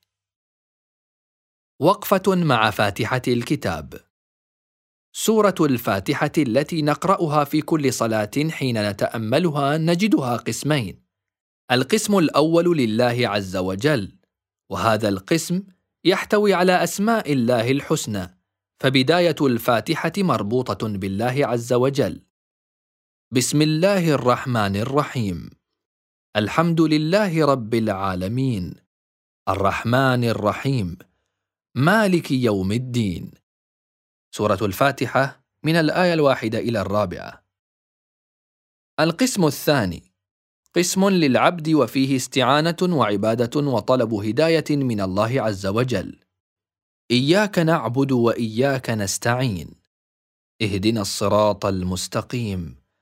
صراط الذين أنعمت عليهم غير المغضوب عليهم ولا الضالين. سورة الفاتحة من الآية الخامسة إلى السابعة. فتركيز العبد على هدايته للصراط المستقيم لأنه منهج حياة وهو طريق الاعتدال والتوازن والاستقامة. ففي العقائد لا غلو ولا تقصير. وفي الحياة الشخصية أيضا ينبغي على العبد الاعتدال والتوسط كالأكل والشرب وما شابه ذلك. يا بني آدم خذوا زينتكم عند كل مسجد وكلوا واشربوا ولا تسرفوا. إنه لا يحب المسرفين. سورة الأعراف الآية الواحدة والثلاثون. كذلك في الإنفاق والعطاء الاعتدال والتوسط. ولا تجعل يدك مغلولة إلى عنقك ولا تبسطها كل البسط فتقعد ملوما محسورا. سورة الإسراء الآية التاسعة والعشرون. أهمية صلاة الجماعة. لا يخفى على أحد أن الصلاة حضور يومي للمؤمنين واجتماعهم في مكان واحد من دون بطاقة دعوة ومن دون تشريفات أو مقامات. لو أردت أن تدعو احدا لمناسبة شخصية فإنك تحتاج لبطاقات دعوة ومصاريف ومراعاة لمقامات بعض الناس وغير ذلك.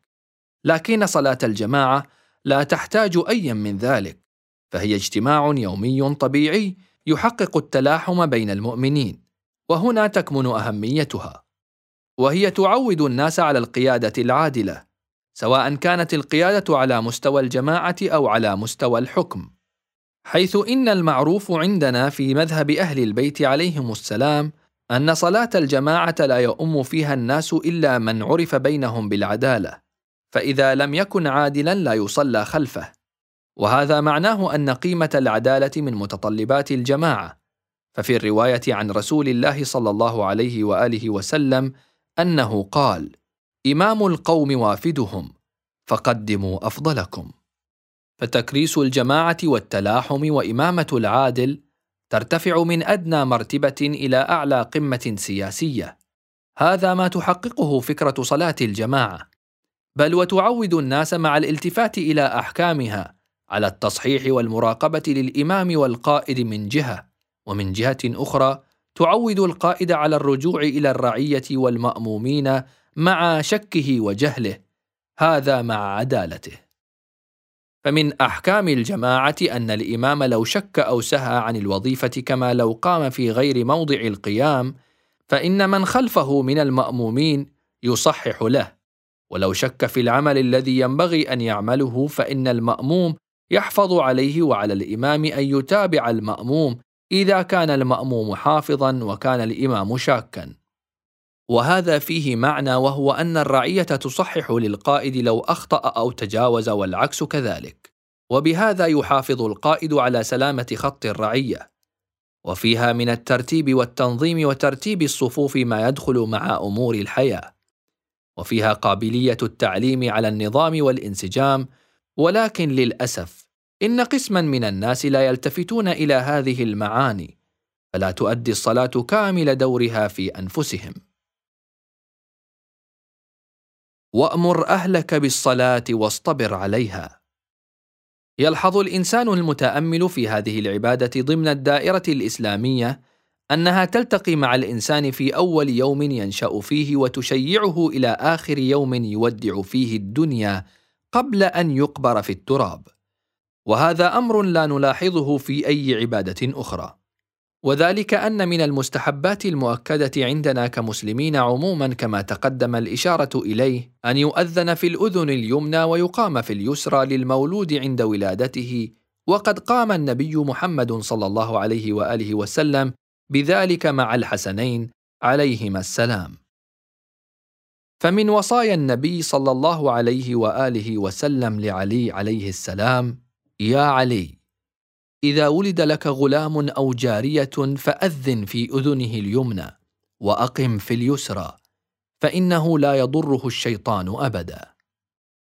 وفي كتاب الجعفريات بسنده عن رسول الله صلى الله عليه وآله وسلم قال من ولد له مولود فليؤذن في أذنه اليمنى بأذان الصلاة وليقم في اليسرى فإن ذلك عصمة من الشيطان والإفزاع له وقريب منه. الأذان كما تعلمون هو دعوة للصلاة تميز بها الإسلام حيث لا تحتاج إلى أداة ولا إلى جماعة وفي نفس الوقت تلخص جملة عقائد الإنسان والقيم الدينية بدءا من توحيد الله إلى الاعتراف بنبوة رسول الله صلى الله عليه وآله وسلم. وعندنا كإمامية الاعتراف بولاية أمير المؤمنين عليه السلام. ثم الدعوة إلى الحياة الحسنى والفعل الصالح والعمل الخير. والدعوة إلى نفس الصلاة هي حي على الصلاة. والدعوة إلى كل ما يوجب الفلاح هي حي على الفلاح. بالإضافة إلى الأعمال الصالحة والخيرة حي على خير العمل. ولكن كل هذه الشعارات هي دعوة إلى الصلاة ومناداة لها. فأول دعوة يتلقاها هذا الإنسان في إطلالته على الحياة هي الدعوة إلى الصلاة مع أنه إلى الآن لا يدرك شيئا ولكن كأنما أريد أن توضع هذه الصفحة كملف ثابت في صفحة بيضاء إلى المستقبل وإلى آخر يوم بعد أن تخرج روحه من بدنه. وبعدها لا يشيع معه حج ولا زكاة ولا صيام وإنما آخر ما يعمل له أن يصلى عليه.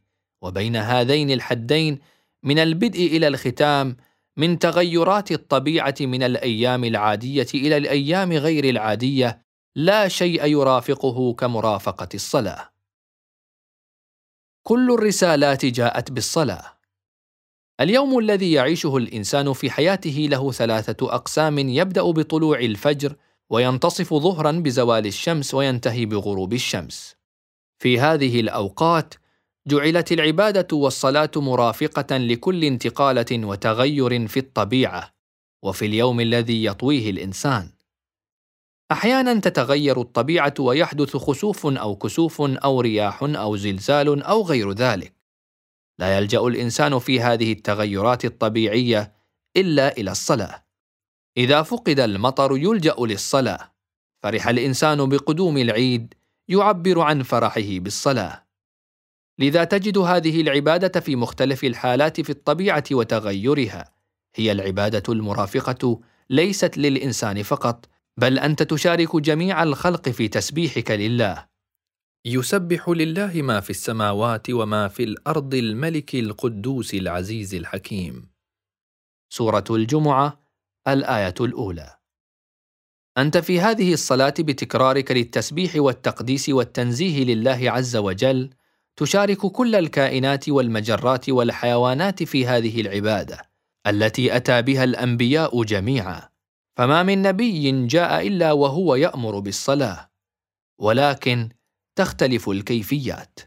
الصلاة جاء بها عيسى ويحيى وإبراهيم وموسى وسائر الأنبياء عليهم السلام باعتبار أن الصلة التي جعلت بين الله والخلق هي الصلاة. فإذا أراد نبي كنبي الله إبراهيم عليه السلام وهو شيخ الأنبياء ووالد المرسلين أن يدعو الله عز وجل بماذا يبدأ قوله؟ يبدأ بالصلاة. قال: رب اجعلني مقيم الصلاة ومن ذريتي. ربنا وتقبل دعاء. سورة إبراهيم الآية الأربعون. الصلاة مفترق طريق. جعلت الصلاة طريقا للفلاح والجنة وجعل تركها سبيل المسلك في سقر فمن جهة الفلاح قال تعالى قد أفلح المؤمنون الذين هم في صلاتهم خاشعون. سورة المؤمنون الآية الواحدة والثانية. أي ليسوا مصلين فقط وإنما يصلون وبخشوع. ومن جهة التسليك في سقر قال تعالى ما سلككم في سقر؟ قالوا لم نك من المصلين ولم نك نطعم المسكين وكنا نخوض مع الخائضين وكنا نكذب بيوم الدين حتى أتانا اليقين سورة المدثر الآية الثانية والأربعون إلى الآية الثامنة والأربعون. أي سبب دخولهم لسقر وهو درك من دركات جهنم والعياذ بالله منها أنهم قالوا لم نك من المصلين. فالصلاة هي التي تنهاهم عن الفحشاء والمنكر ومنشأ ارتكابهم للفواحش والمنكرات من البغي والظلم والزنا والسرقة وغيرها هو أنهم لم يكونوا من المصلين وإلا لو كانوا من المصلين لنهتهم صلاتهم عن الفحشاء والمنكر. مبررات خاطئة في التهاون بالصلاة. هذه العبادة العظيمة وهذه الصلة الاستثنائية التي جعلت لاتصال العبد بربه. قد يقال إنه في بعض المجتمعات الإسلامية يوجد قلة اهتمام بها عند بعض الناس. وهذه النسب التي تذكر وإن كانت ليست كثيرة وكبيرة من جهة ولا يمكن التحقق منها بشكل علمي إلا أنه لا ينبغي الفرار منها والسكوت عنها.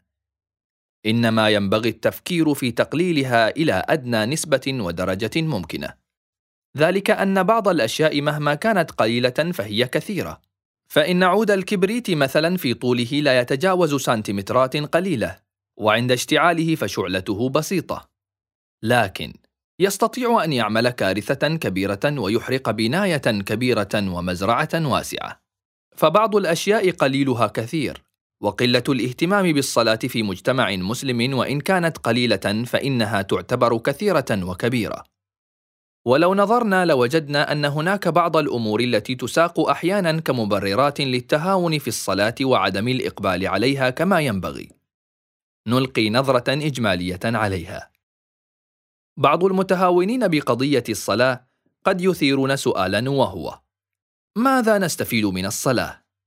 أنا أريد أن أصلي ولكنني لا أشعر بفائدتها لذا لا ألتزم بها ولا أشعر بها تماما. ماذا نستفيد من الصلاة؟ هنا في مقام الجواب على هذا السؤال نقول ينبغي التفريق بين قسمين من الناس القسم الأول الذي لا يعترف بالصلاة ولا بما بعدها. فينظر إلى الصلاة على أنها قضية دينية مرتبطة بالإيمان بالله. فهي لا تشكل بالنسبة له ذات أولوية وذات أهمية. فهي ليست من دائرة اهتماماته حتى لا نقول عنه ملحد وما شابه ذلك. هذا الشخص وأمثاله حديثنا ليس له. إنما حديثنا موجه إلى القسم الثاني. القسم الثاني الذي يعتقد بالرؤية الدينية عموما ولكن نجده متهاونا بها اي يتركها أحيانا أو هو تارك لها بالفعل. حديثنا موجه إلى هذا الشخص وأمثاله فنقول له اولا إذا اعتقد الإنسان بربوبية الله وخالقيته ومنعميته وهو المولى الحقيقي وأنه عبد من عبيده فهذا لا يصح له أن يسأل عن الفائدة. ولا يصح له أن يشترط عليه الفائدة والنفع منها فهذا ليس من قانون العبودية. فلو نظرنا إلى المولى العرفي في زمن العبيد والأرقاء نجد أن السيد المالك للعبد لو أمره أن يحفر بئرا بقياسات معينة فعليه التنفيذ ولا يحق له أن يسأل. ما الفائدة من هذا؟ وما هي المنفعة من حفره؟ ولو سأل لقيل له هذا ليس من رسم العبودية ما دمت تعرف أنك عبد ليس بالضرورة أن تقف على الفائدة من العمل.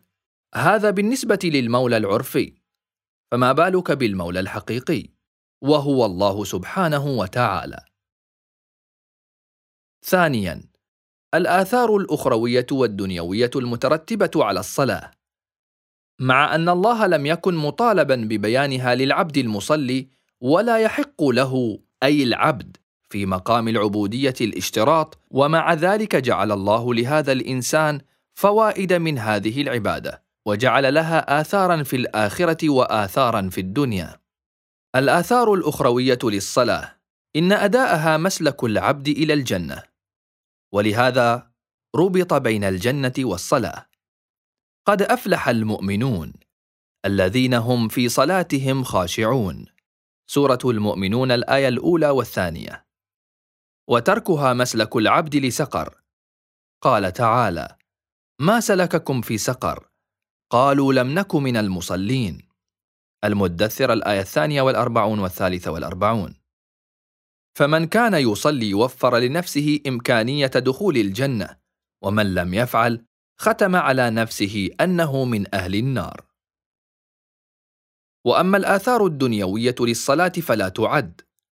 ذكرتها الكثير من الدراسات أن للصلاة أثرا على روح الإنسان ونفسه فنجده حين يصلي أكثر هدوءا واطمئنانا أحسن من نظيره الذي لم يصلي. ولقائل أن يقول هناك مرضى نفسيون يصلون ولا نجدهم قد حصل لهم تغير. نقول له لو لم يصلي لكان وضعه أسوأ عشرة أضعاف من وضعه الحالي. لأن فيها ذكر الله عز وجل هدأت نفسه ولو قليلا.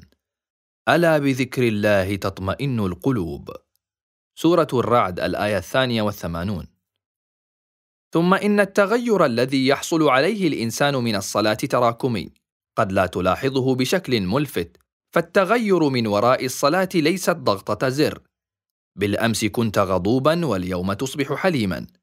إنما الأمور تراكمية وتدريجية فالصلاة تغير كل يوم فيك درجة وعادة يكون التغير غير محسوس كظهور الشيب في الشعر كل يوم تظهر شعرة بيضاء تدريجيا فلا تلاحظها عكس من يفتقدك مدة فيتفاجأ بأنك قد ملئت شيبا ويتساءل ما حدث لك؟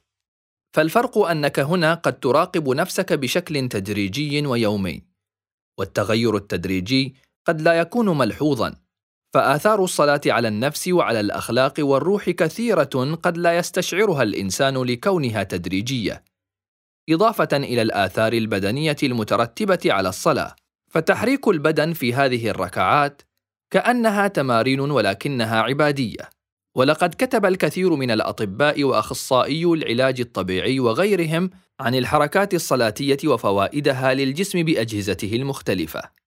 وقد قرأت ذات مرة لأحد الأطباء الأجانب عن علاجات لأمراض السرطان تستعمل الصلاة وقد لا تكون بالنحو الذي نقوم به ولكن أصل الفكرة هي نفسها ولعلها تعتمد على تقوية النفس بحيث يصبح بدن الإنسان أقوى في مواجهة المرض. بالطبع هذا لا يعني أنه لا يوجد مصلون ومع ذلك هم مصابون بالمرض. وأما آثارها الأخلاقية والسلوكية فإن القرآن الكريم يصرح بشكل واضح أن الصلاة تغير في سلوكيات الإنسان. اتل ما أوحي إليك من الكتاب وأقم الصلاة. إن الصلاة تنهى عن الفحشاء والمنكر ولذكر الله أكبر. والله يعلم ما تصنعون. سورة العنكبوت الآية الخامسة والأربعون. والملاحظ في الآية المباركة أن صيغتها بنحو التعليل. فهناك أمر وهو أقم الصلاة. لماذا؟ إن الصلاة تنهى عن الفحشاء والمنكر، يعني أن الصلاة لها قابلية ذلك مثلما أن حبة الكانكور لها قابلية تخفيض الضغط. لكن لو قمت بتناول ملعقتي ملح فإنك تمنع مفعولها. كذلك الصلاة أيضا لها قابلية النهي عن الفحشاء والمنكر.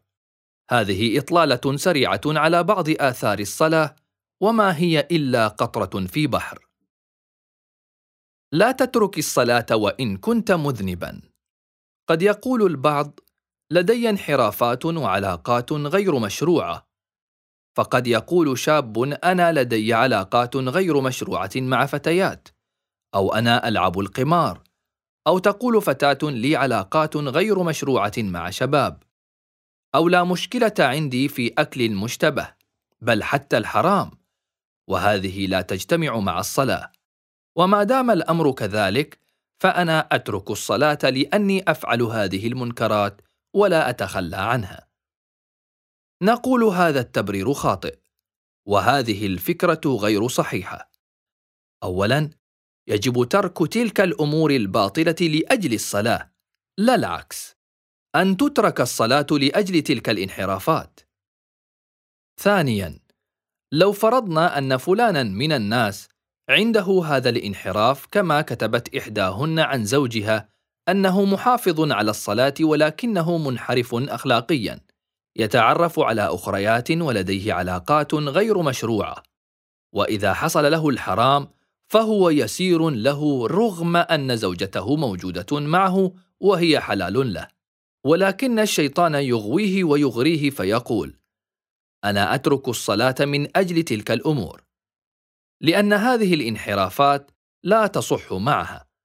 الصحيح أنه يجب عليه أن يترك تلك الانحرافات من أجل الصلاة. وليس العكس. لو فرضنا أن إنسانا غلبه هواه أرأيت من اتخذ إلهه هواه؟ سورة الفرقان الآية الثالثة والأربعون.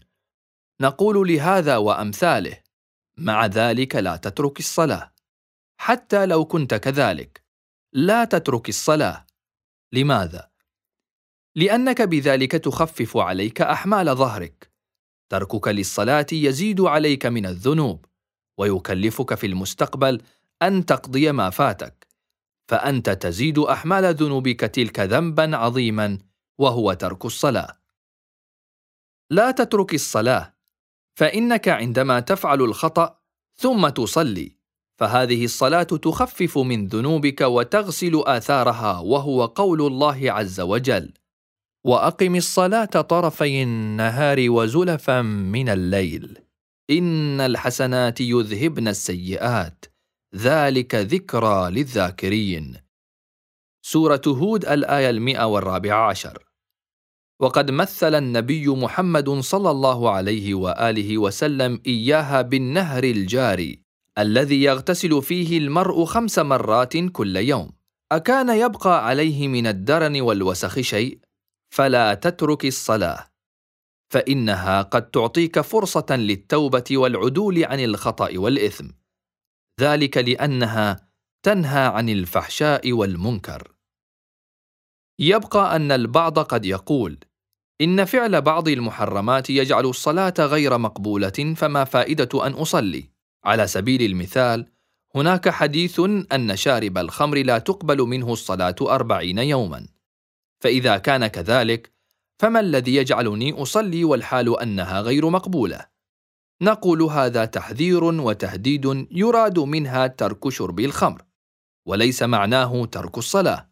فعن رسول الله صلى الله عليه وآله وسلم إن من شرب الخمر لم تحسب صلاته أربعين صباحا. وعن الإمام الباقر عليه السلام من شرب الخمر فسكر منها لم يتقبل صلاته أربعين يوما.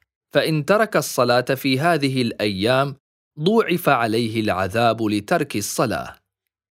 وليس معنى عدم قبول الصلاة أنها غير صحيحة أو أنه يترك الصلاة بل المعنى أنه لا يثاب عليها فتكون فائدته من الصلاة أنه يبرئ ذمته ولا يعاقب على تركها ولو هدى الله قلبه لا يحتاج إلى قضائها.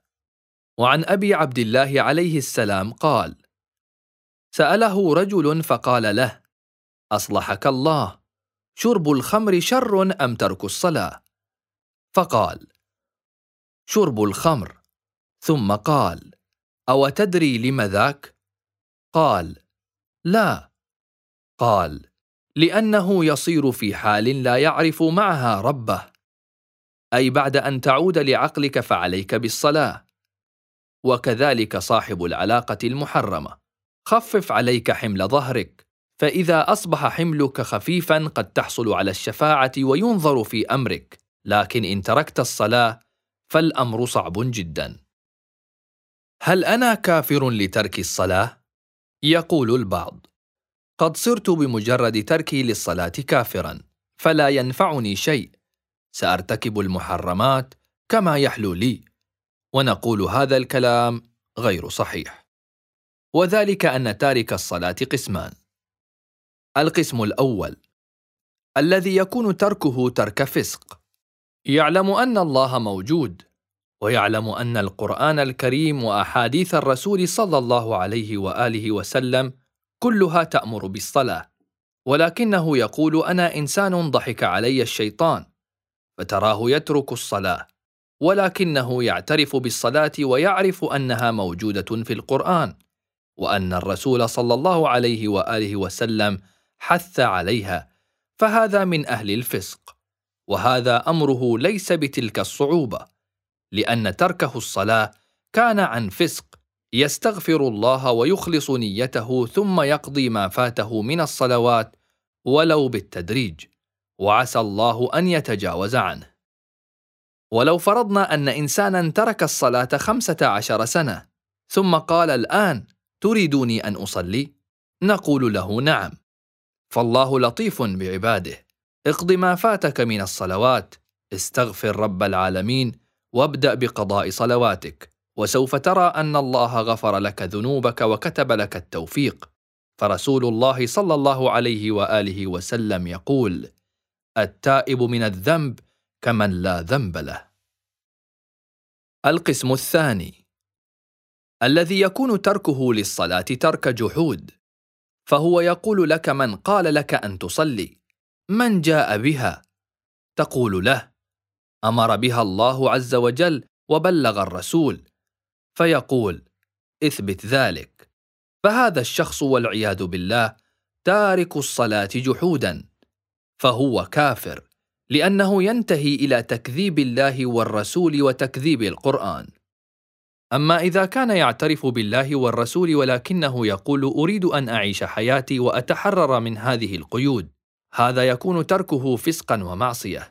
إذا تدارك نفسه واستغفر ربه وأخلص في توجهه لله ثم بدأ بالقضاء تدريجيا فيرجى له رحمة الله وغفرانه. الموالي لا بد أن يصلي. ومن التبريرات الوهمية عند بعضهم تراه يترك الصلاة بحجة أنه موال لأهل البيت عليهم السلام وأنه يكتفي بذلك طريقا للنجاة.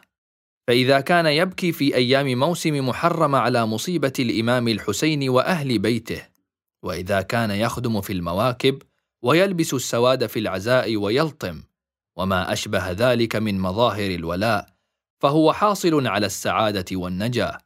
وهناك فكرة أخرى عند قسم من الناس وهي التي اشتبه عليهم أمر العلاقة بين الولاء والعبادات كأن يقول لك يأتي شهر محرم وألبس السواد وأنفق في سبيل الله وأقوم بغيرها من الأعمال الحسنة فأنا في مأمن لأني ركبت سفينة الحسين عليه السلام. نقول له: وأين صلاتك؟ يقول: نحن أمورنا موكلة عند الحسين وأهل البيت عليهم السلام، فهم سفن النجاة. هنا نقول له: أنت تخدع نفسك. وإذا أحد قال له هذا الكلام فهو يخدعه أيضا. فإن أمير المؤمنين عليا والحسين بل وحتى رسول الله صلى الله عليه وآله وسلم وهو أفضل الخلائق. إنما بلغوا ما بلغوه بعبادة الله والتزام أوامره. نحن إذا توقعنا أن ندخل الجنة بدون صلاة والتزام وعلي بن أبي طالب عليه السلام يدخل الجنة بصلاة والتزام فمعناه أننا أصبحنا أفضل من علي بن أبي طالب. واحد يحصل الجنة بدون تعب وآخر يحصل الجنة بمشقة وتعب. لاحظ كيف يخاطب الله نبيه صلى الله عليه وآله وسلم. طه ما أنزلنا عليك القرآن لتشقى. فيقول الله له اكتف صليت كثيرا خفف على نفسك إذا تريد قم الليل إلا قليلا نصفه أو انقص منه قليلا. المزمل الآية الثانية والثالثة. ولا ترهقها أكثر ذلك يدخل الجنة بهذا الجهد وأنا أقول بدون هذه الأعمال فقط لأني أحب النبي وعليا والمعصومين فسأدخل الجنة. لماذا أرهق حالي وأصلي؟ سوف أذهب إلى الجنة.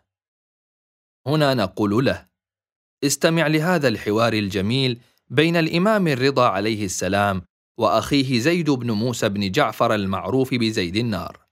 زيد النار هذا لم يكن محمود السيرة وهنا ننوه أنه ليس كل أحد من أهل البيت يكون أفضل الناس أو أن كل أحد من آل هاشم يكون أحسن الخلق. لا هناك السيء وهناك من يتبرك بأنفاسهم. زيد النار من هذا النوع السيء فقام بفعل الأعمال غير الحسنة. فقد جاء أنه خرج زيد بن موسى أخو أبي الحسن عليه السلام بالمدينة وأحرق وقتل وكان يسمى زيد النار. فبعث إليه المأمون فأسر وحمل إلى المأمون. فقال المأمون اذهبوا به إلى أبي الحسن.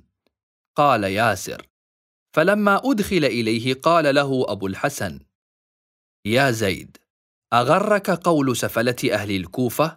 إن فاطمة أحصنت فرجها فحرم الله ذريتها على النار. ذلك للحسن والحسين خاصة. إن كنت ترى أنك تعصي الله وتدخل الجنة وموسى بن جعفر أطاع الله ودخل الجنة. فأنت إذا أكرم على الله عز وجل من موسى بن جعفر. والله ما ينال أحد ما عند الله عز وجل إلا بطاعته. وزعمت أنك تناله بمعصيته فبئس ما زعمت. أعذار لا تنفع لترك الصلاة. كذلك لا يغترن أحد بالقول بما أني موال لأهل البيت عليهم السلام وأقيم المآتم وأنفق في سبيل الله وأساعد المحتاجين وغيرها من الأعمال. صحيح أن هذه الأعمال حسنة ولكن ما نفعها دون صلاة؟ هذا معناه أن الله عز وجل اختارك أن تكون ضمن صفوف المصلين ومن صفوة المؤمنين المصلين. وأضاف إليك شيئا وهو خدمة أهل البيت عليهم السلام ومساعدة المحتاجين. أصبح لك وسام إضافي. ليس كما يقال أنا خادم لأهل البيت وبدون صلاة وعبادة سأدخل الجنة. هذا القول يبطل الرسالات ويبطل الحساب والثواب والعقاب. فهذه الفكرة خاطئة قد لا تكون موجودة بشكل كبير. ولكننا أحببنا أن نلفت إليها من باب التنبيه. أحيانا تكون عند الإنسان عقدة من نماذج معينة تنتهي بالإنسان للتهاون بالصلاة. مثلا يقول أحدهم والدي في الصف الأول من الصلاة في المسجد والمسبحة لا تفارق يديه ولكن إذا حضر البيت تجده يعنف أمي ولا يحترم إخوتي. لذلك أصبح عندنا عقدة ونفور من الصلاة التي يصليها. هنا نقول: هذا خطأ الأب، لأنه لم يحقق هدف الصلاة. كيف إن صلاتك التي تصليها لم تنهك عن الفحشاء والمنكر؟ كيف لم تنهك عن خلقك السيء مع زوجتك وأهل بيتك؟ كيف لم تكن الصلاة رادعا لك من إيذائهم؟ هنا أنت تخالف أهداف الصلاة، وأنت أيضا أيها الابن بما فعلته ارتكبت إثما أسوأ وأعظم مما ارتكبه والدك وهو تركك للصلاة فوالدك محافظ عليها ولعل الله يهديه ويصلحه. وأنت تركت الصلاة التي كانت على المؤمنين كتابا موقوتا. لك الحق بأن تعترض على والدك وتصرفاته لو كنت تصلي وتنهى عن الفحشاء والمنكر. ولكن لا تترك الصلاة أبدا بداعي أنها لم تؤثر في والدك. أنت عليك أن تصلي فحين تكون أخلاقك طيبة وسلوكك حسن يمكنك أن تقول أنا نموذج حسن للصلاة ووالدي نموذج سيء للصلاة. أما أن تترك الصلاة فهذا الفعل غير صحيح. أحيانا هناك بيئات يختلق فيها بعض الناس اعذارا واهية لإهمال الصلاة. في العمل مثلا نجد أن فلانة تذهب للعمل بمكياجها وزينتها وكأنها ذاهبة لحفلة زواج. القائلون بحلية كشف الوجه شرطوا أن لا يكون فيه زينة أبدا وإذا وجدت زينة فعليها أن تسترها. تقول إذا ذهبت للصلاة يتلف المكياج. فتضيع الصلاة من أجل المكياج.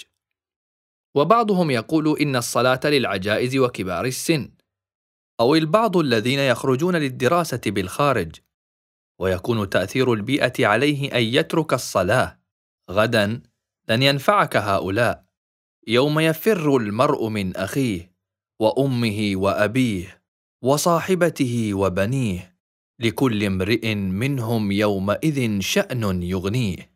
سورة عبس الآية الرابعة والثلاثون إلى السابعة والثلاثون. هذا الذي يثبطك ويبعدك عن الصلاة لن ينفعك غدا مهما كان وكانت صفته عندك. فإذا صار لديك مشكلة دنيوية الذي ينفعك هو من ترفع يديك له وتناديه. يا عماد من لا عماد له. يا سند من لا سند له. يا ذخر من لا ذخر له. يا حرز من لا حرز له. يا كهف من لا كهف له. هذا الذي ينفعك. هو من يجب أن تكون علاقتك مفتوحة معه دوما وليس وقت الأزمة فقط. وبعدها تنقطع تلك العلاقة. وإن كان الله يجيب حتى في ذلك الوقت. ذلك الله الحبيب الحليم اللطيف الرؤوف الذي لا يزداد إلا لطفا حتى بجاحديه. لكن أنت تحتاج إلى أن تتذكر ربك في أيامك العادية حتى يحالفك التوفيق. تتذكر نعمة الله سبحانه وتعالى عليك في كل شيء.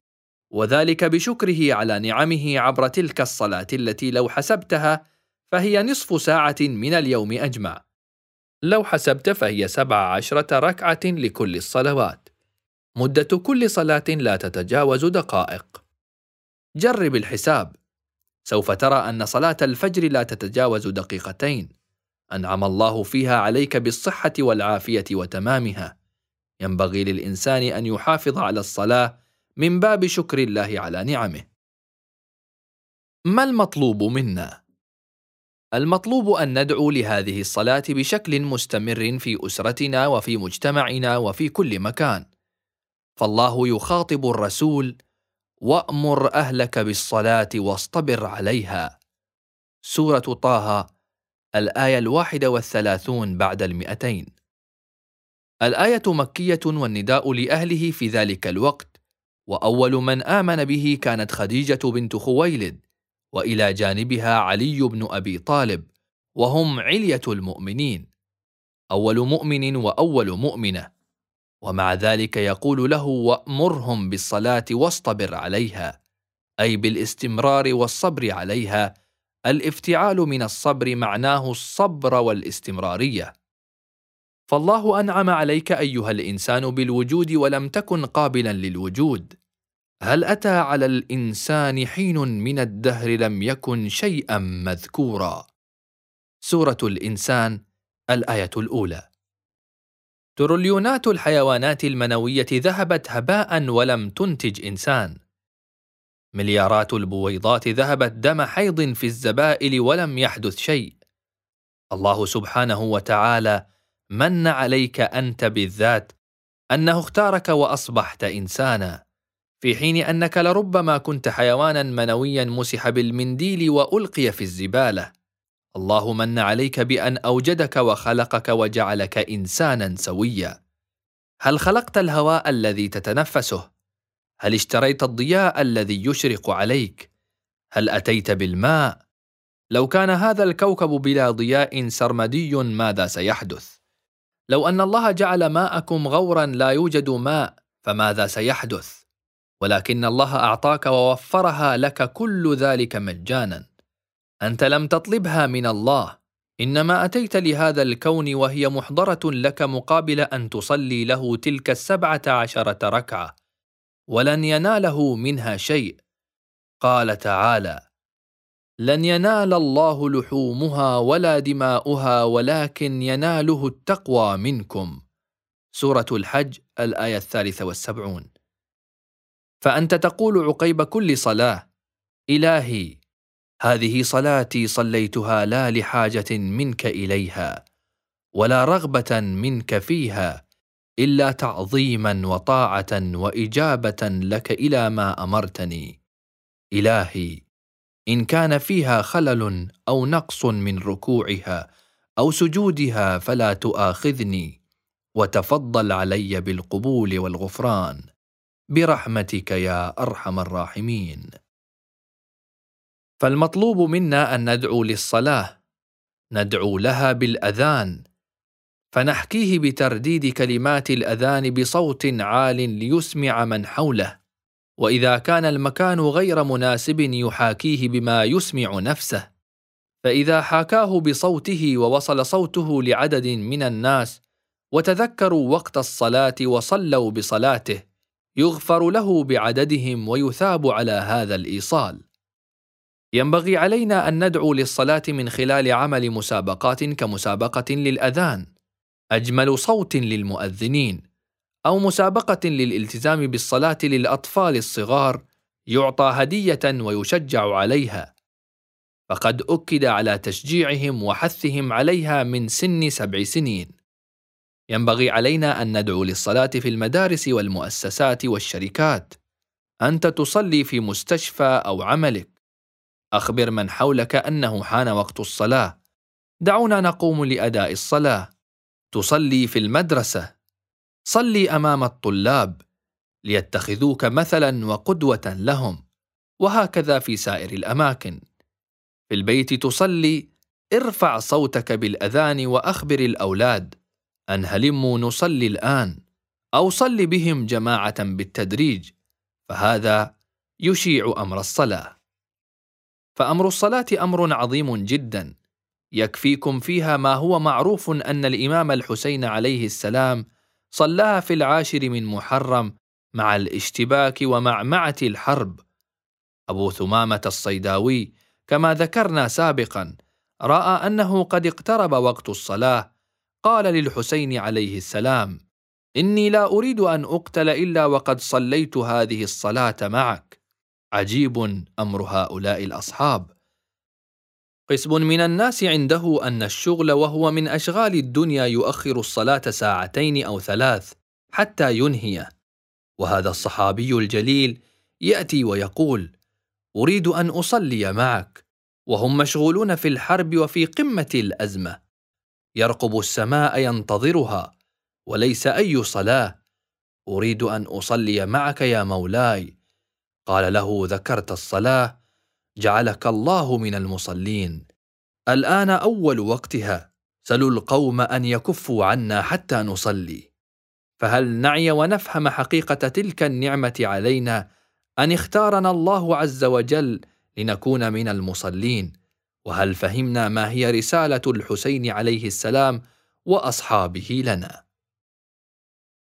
هكذا نشجع على الصلاة. قال تعالى ربنا إني أسكنت من ذريتي بواد غير ذي زرع عند بيتك المحرم. ربنا ليقيموا الصلاة فاجعل أفئدة من الناس تهوي إليهم وارزقهم من الثمرات لعلهم يشكرون.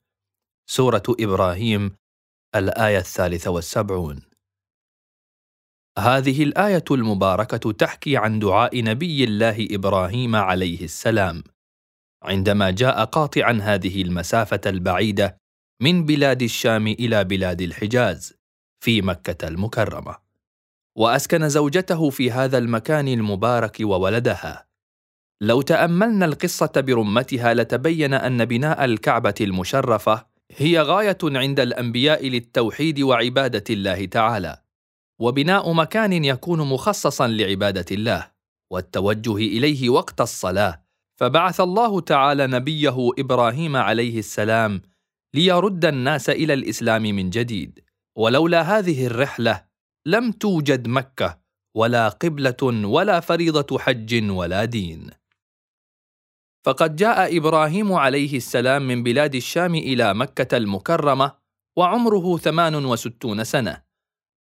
وأسكنهما في هذا الوادي غير ذي الزرع صياعا لأمر الله تعالى ولم يكن بمكة يومئذ أنيس من الناس ولا ماء للشرب ولا زراعة. وغادر إبراهيم المكان تاركا زوجته ورضيعها وهي مطمئنة القلب راضية بقدر الله تعالى وعظيم رحمته. ثم وقف نبي الله إبراهيم مستقبلا بوجهه مكان البيت الحرام رافعا يديه إلى السماء داعيا بذلك الدعاء الكريم الذي سجله القرآن الكريم قائلا. ربنا إني أسكنت من ذريتي بواد غير ذي زرع عند بيتك المحرم. ثم غادر المكان راجعا عنهما بلاد غير مهيئة للسكنى كما في الشام. حيث المناخ الجيد والتربة الخصبة والمياه الوفيرة. ومع ذلك جئت بهم لهذا المكان لغرض وهو ربنا ليقيموا الصلاة. هنا سيكون بناء التوحيد ومنطلق الإيمان. وستبنى الكعبة المشرفة من جديد فتقام الصلاة. التشجيع على إقامة الصلاة هي مسؤوليتنا. من ينظر إلى الطرف المعادي للإيمان تراه يركز تركيزا كبيرا على منع الصلاة وعلى تخفيف الاهتمام بها قدر الإمكان بشتى الوسائل والحجج.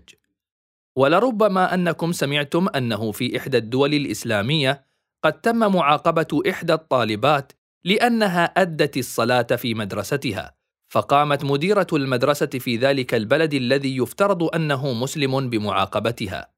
لماذا صلت؟ وعندما سئلت وزيرة التعليم عن هذه الحادثة أجابت إن الأمر طبيعي لأن المدرسة مكان للتعليم وليس مسجدا أو مكانا لإقامة الصلاة. ولكننا لو نظرنا وتمعنا جيدا لعرفنا أن المدرسة هي مكان للتربية والتعليم. فلو فرضنا أن ذلك البلد ينتهج منهجا علمانيا العلمانية هي فصل الدين عن الحياة. أي لا تجعل الدين حاكما ولكننا نتحكم فيك لنجعلك ترفض الدين. بالعلمانية نقضي على دينك ونمنعك من الصلاة ومن أداء الفرائض. وهذا يشير إلى أنه من اللازم بالنسبة للمؤمنين أن يحرصوا على قضية التشجيع على الصلاة والحث على إقامتها. ولكن للأسف نحن نلحظ في هذه الفترات المتأخرة ولأسباب متعددة أن الالتزام بالصلاة ليس بالمستوى المطلوب. فعلى سبيل المثال عندما تعمل استبيان كما عدد الطلاب في المرحلة المتوسطة والثانوية والجامعة ممن هو ملتزم أو ملتزمة بالصلوات. قد لا تجدها كبيرة في أغلب بلاد العالم الإسلامي، وهو أمر غير صحيح، وينبغي التفكير فيه، ولكن لا تحسبن أن الأمر بعيد عنا، فمن الممكن أن تصل أمواجها إلينا عبر وسائل الإعلام والتواصل الاجتماعي، أو الأفلام وغيرها. من الممكن أن تصل لأبنائنا أيضا. لذلك ينبغي التفكير في هذا الأمر والاهتمام به. كيف وأين أشيع الصلاة؟ بيئة البيت. فالبيت من البيئات المؤثرة أشد التأثير في اهتمام الأبناء والبنات في قضية الصلاة. كتبت إحداهن ابنتي بالغة ومكلفة من الناحية الشرعية لكنها مضيعة للصلاة. مرة تصليها بوقتها ومرة تؤخرها ومرة لا تصلي أصلا فماذا أصنع؟ بعد المحاورة معها تبين أن الاهتمام بالصلاة والمتابعة من قبل الأبوين غير كاف وهذا ينعكس على الأبناء فعندما يرى الابن أباه جالسا على التلفاز مثلا إلى أن ينتهي وقت الصلاة ثم يقوم يصلي فهذا يعطي رسالة سلبية مباشرة للابن أن هذه الصلاة غير مهمة وبالإمكان أداؤها في أي وقت. فلو قام أول وقتها أو آخره فهذا جدا طبيعي لا مشكلة فيه. ولو أن فتاة رأت أمها منشغلة بالمطبخ وعملها فيه وقد حان وقت الصلاة فرأت أمها اختارت وقت الطبخ على وقت الصلاة فهذه الأم أيضا تعطي رسالة سلبية مفادها أن المطبخ أهم من الصلاة. مفاد تلك الرسائل السلبية أن العمل أهم من أي صلاة. أنت بدون كلام ترسل لأبنائك الرسائل بطريقة غير مباشرة أن لا داعي للاهتمام بالصلاة.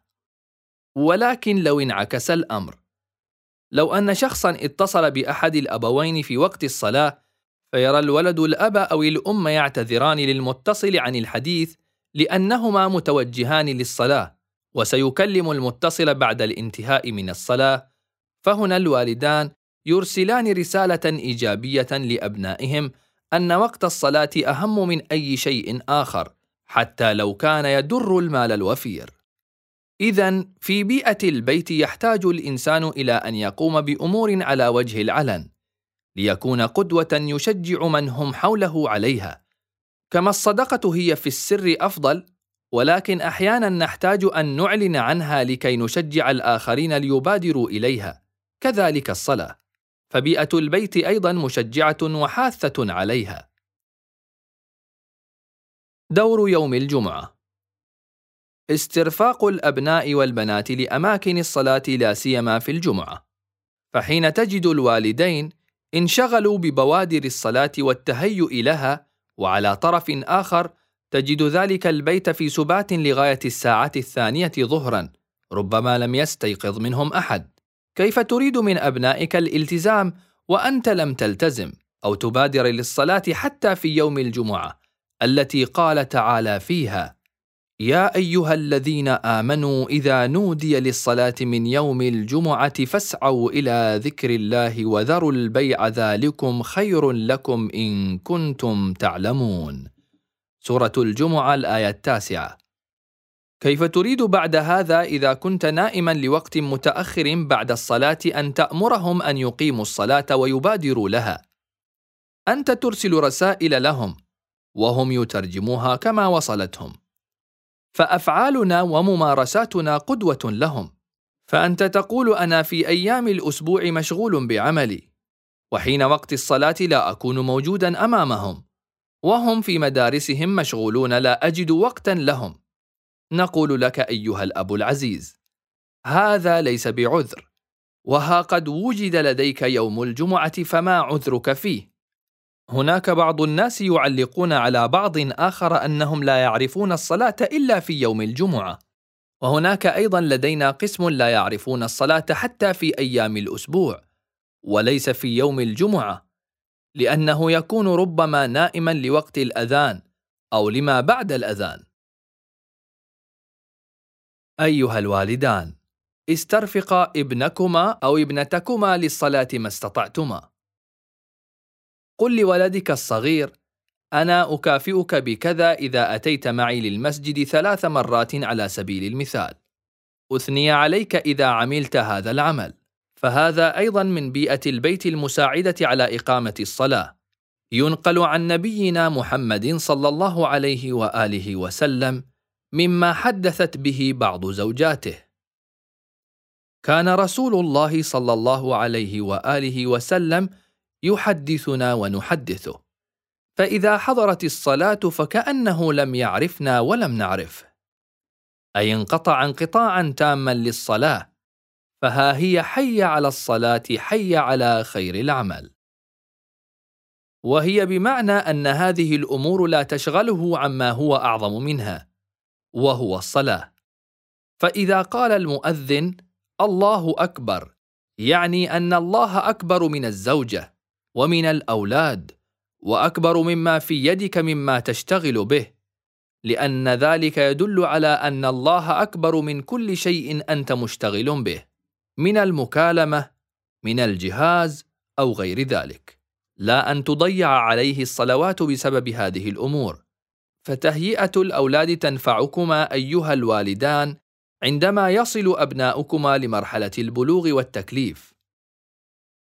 بيئة المدرسة.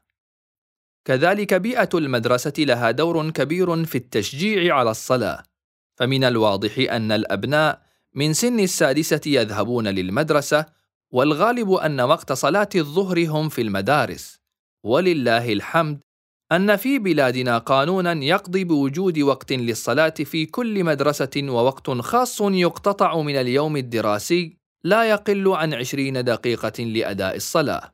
وفي بعض البلاد الإسلامية أيضا. ربما بعض المدراء والمدرسين من يلغي هذا الوقت بحجة أنه يريد الانصراف مبكرا، فهو مخالف للقانون، وهو لا يعلم أنه بذلك تسبب بضياع تعليم وإعطاء ذلك الإبن فرصة للالتزام بالصلاة والمحافظة عليها.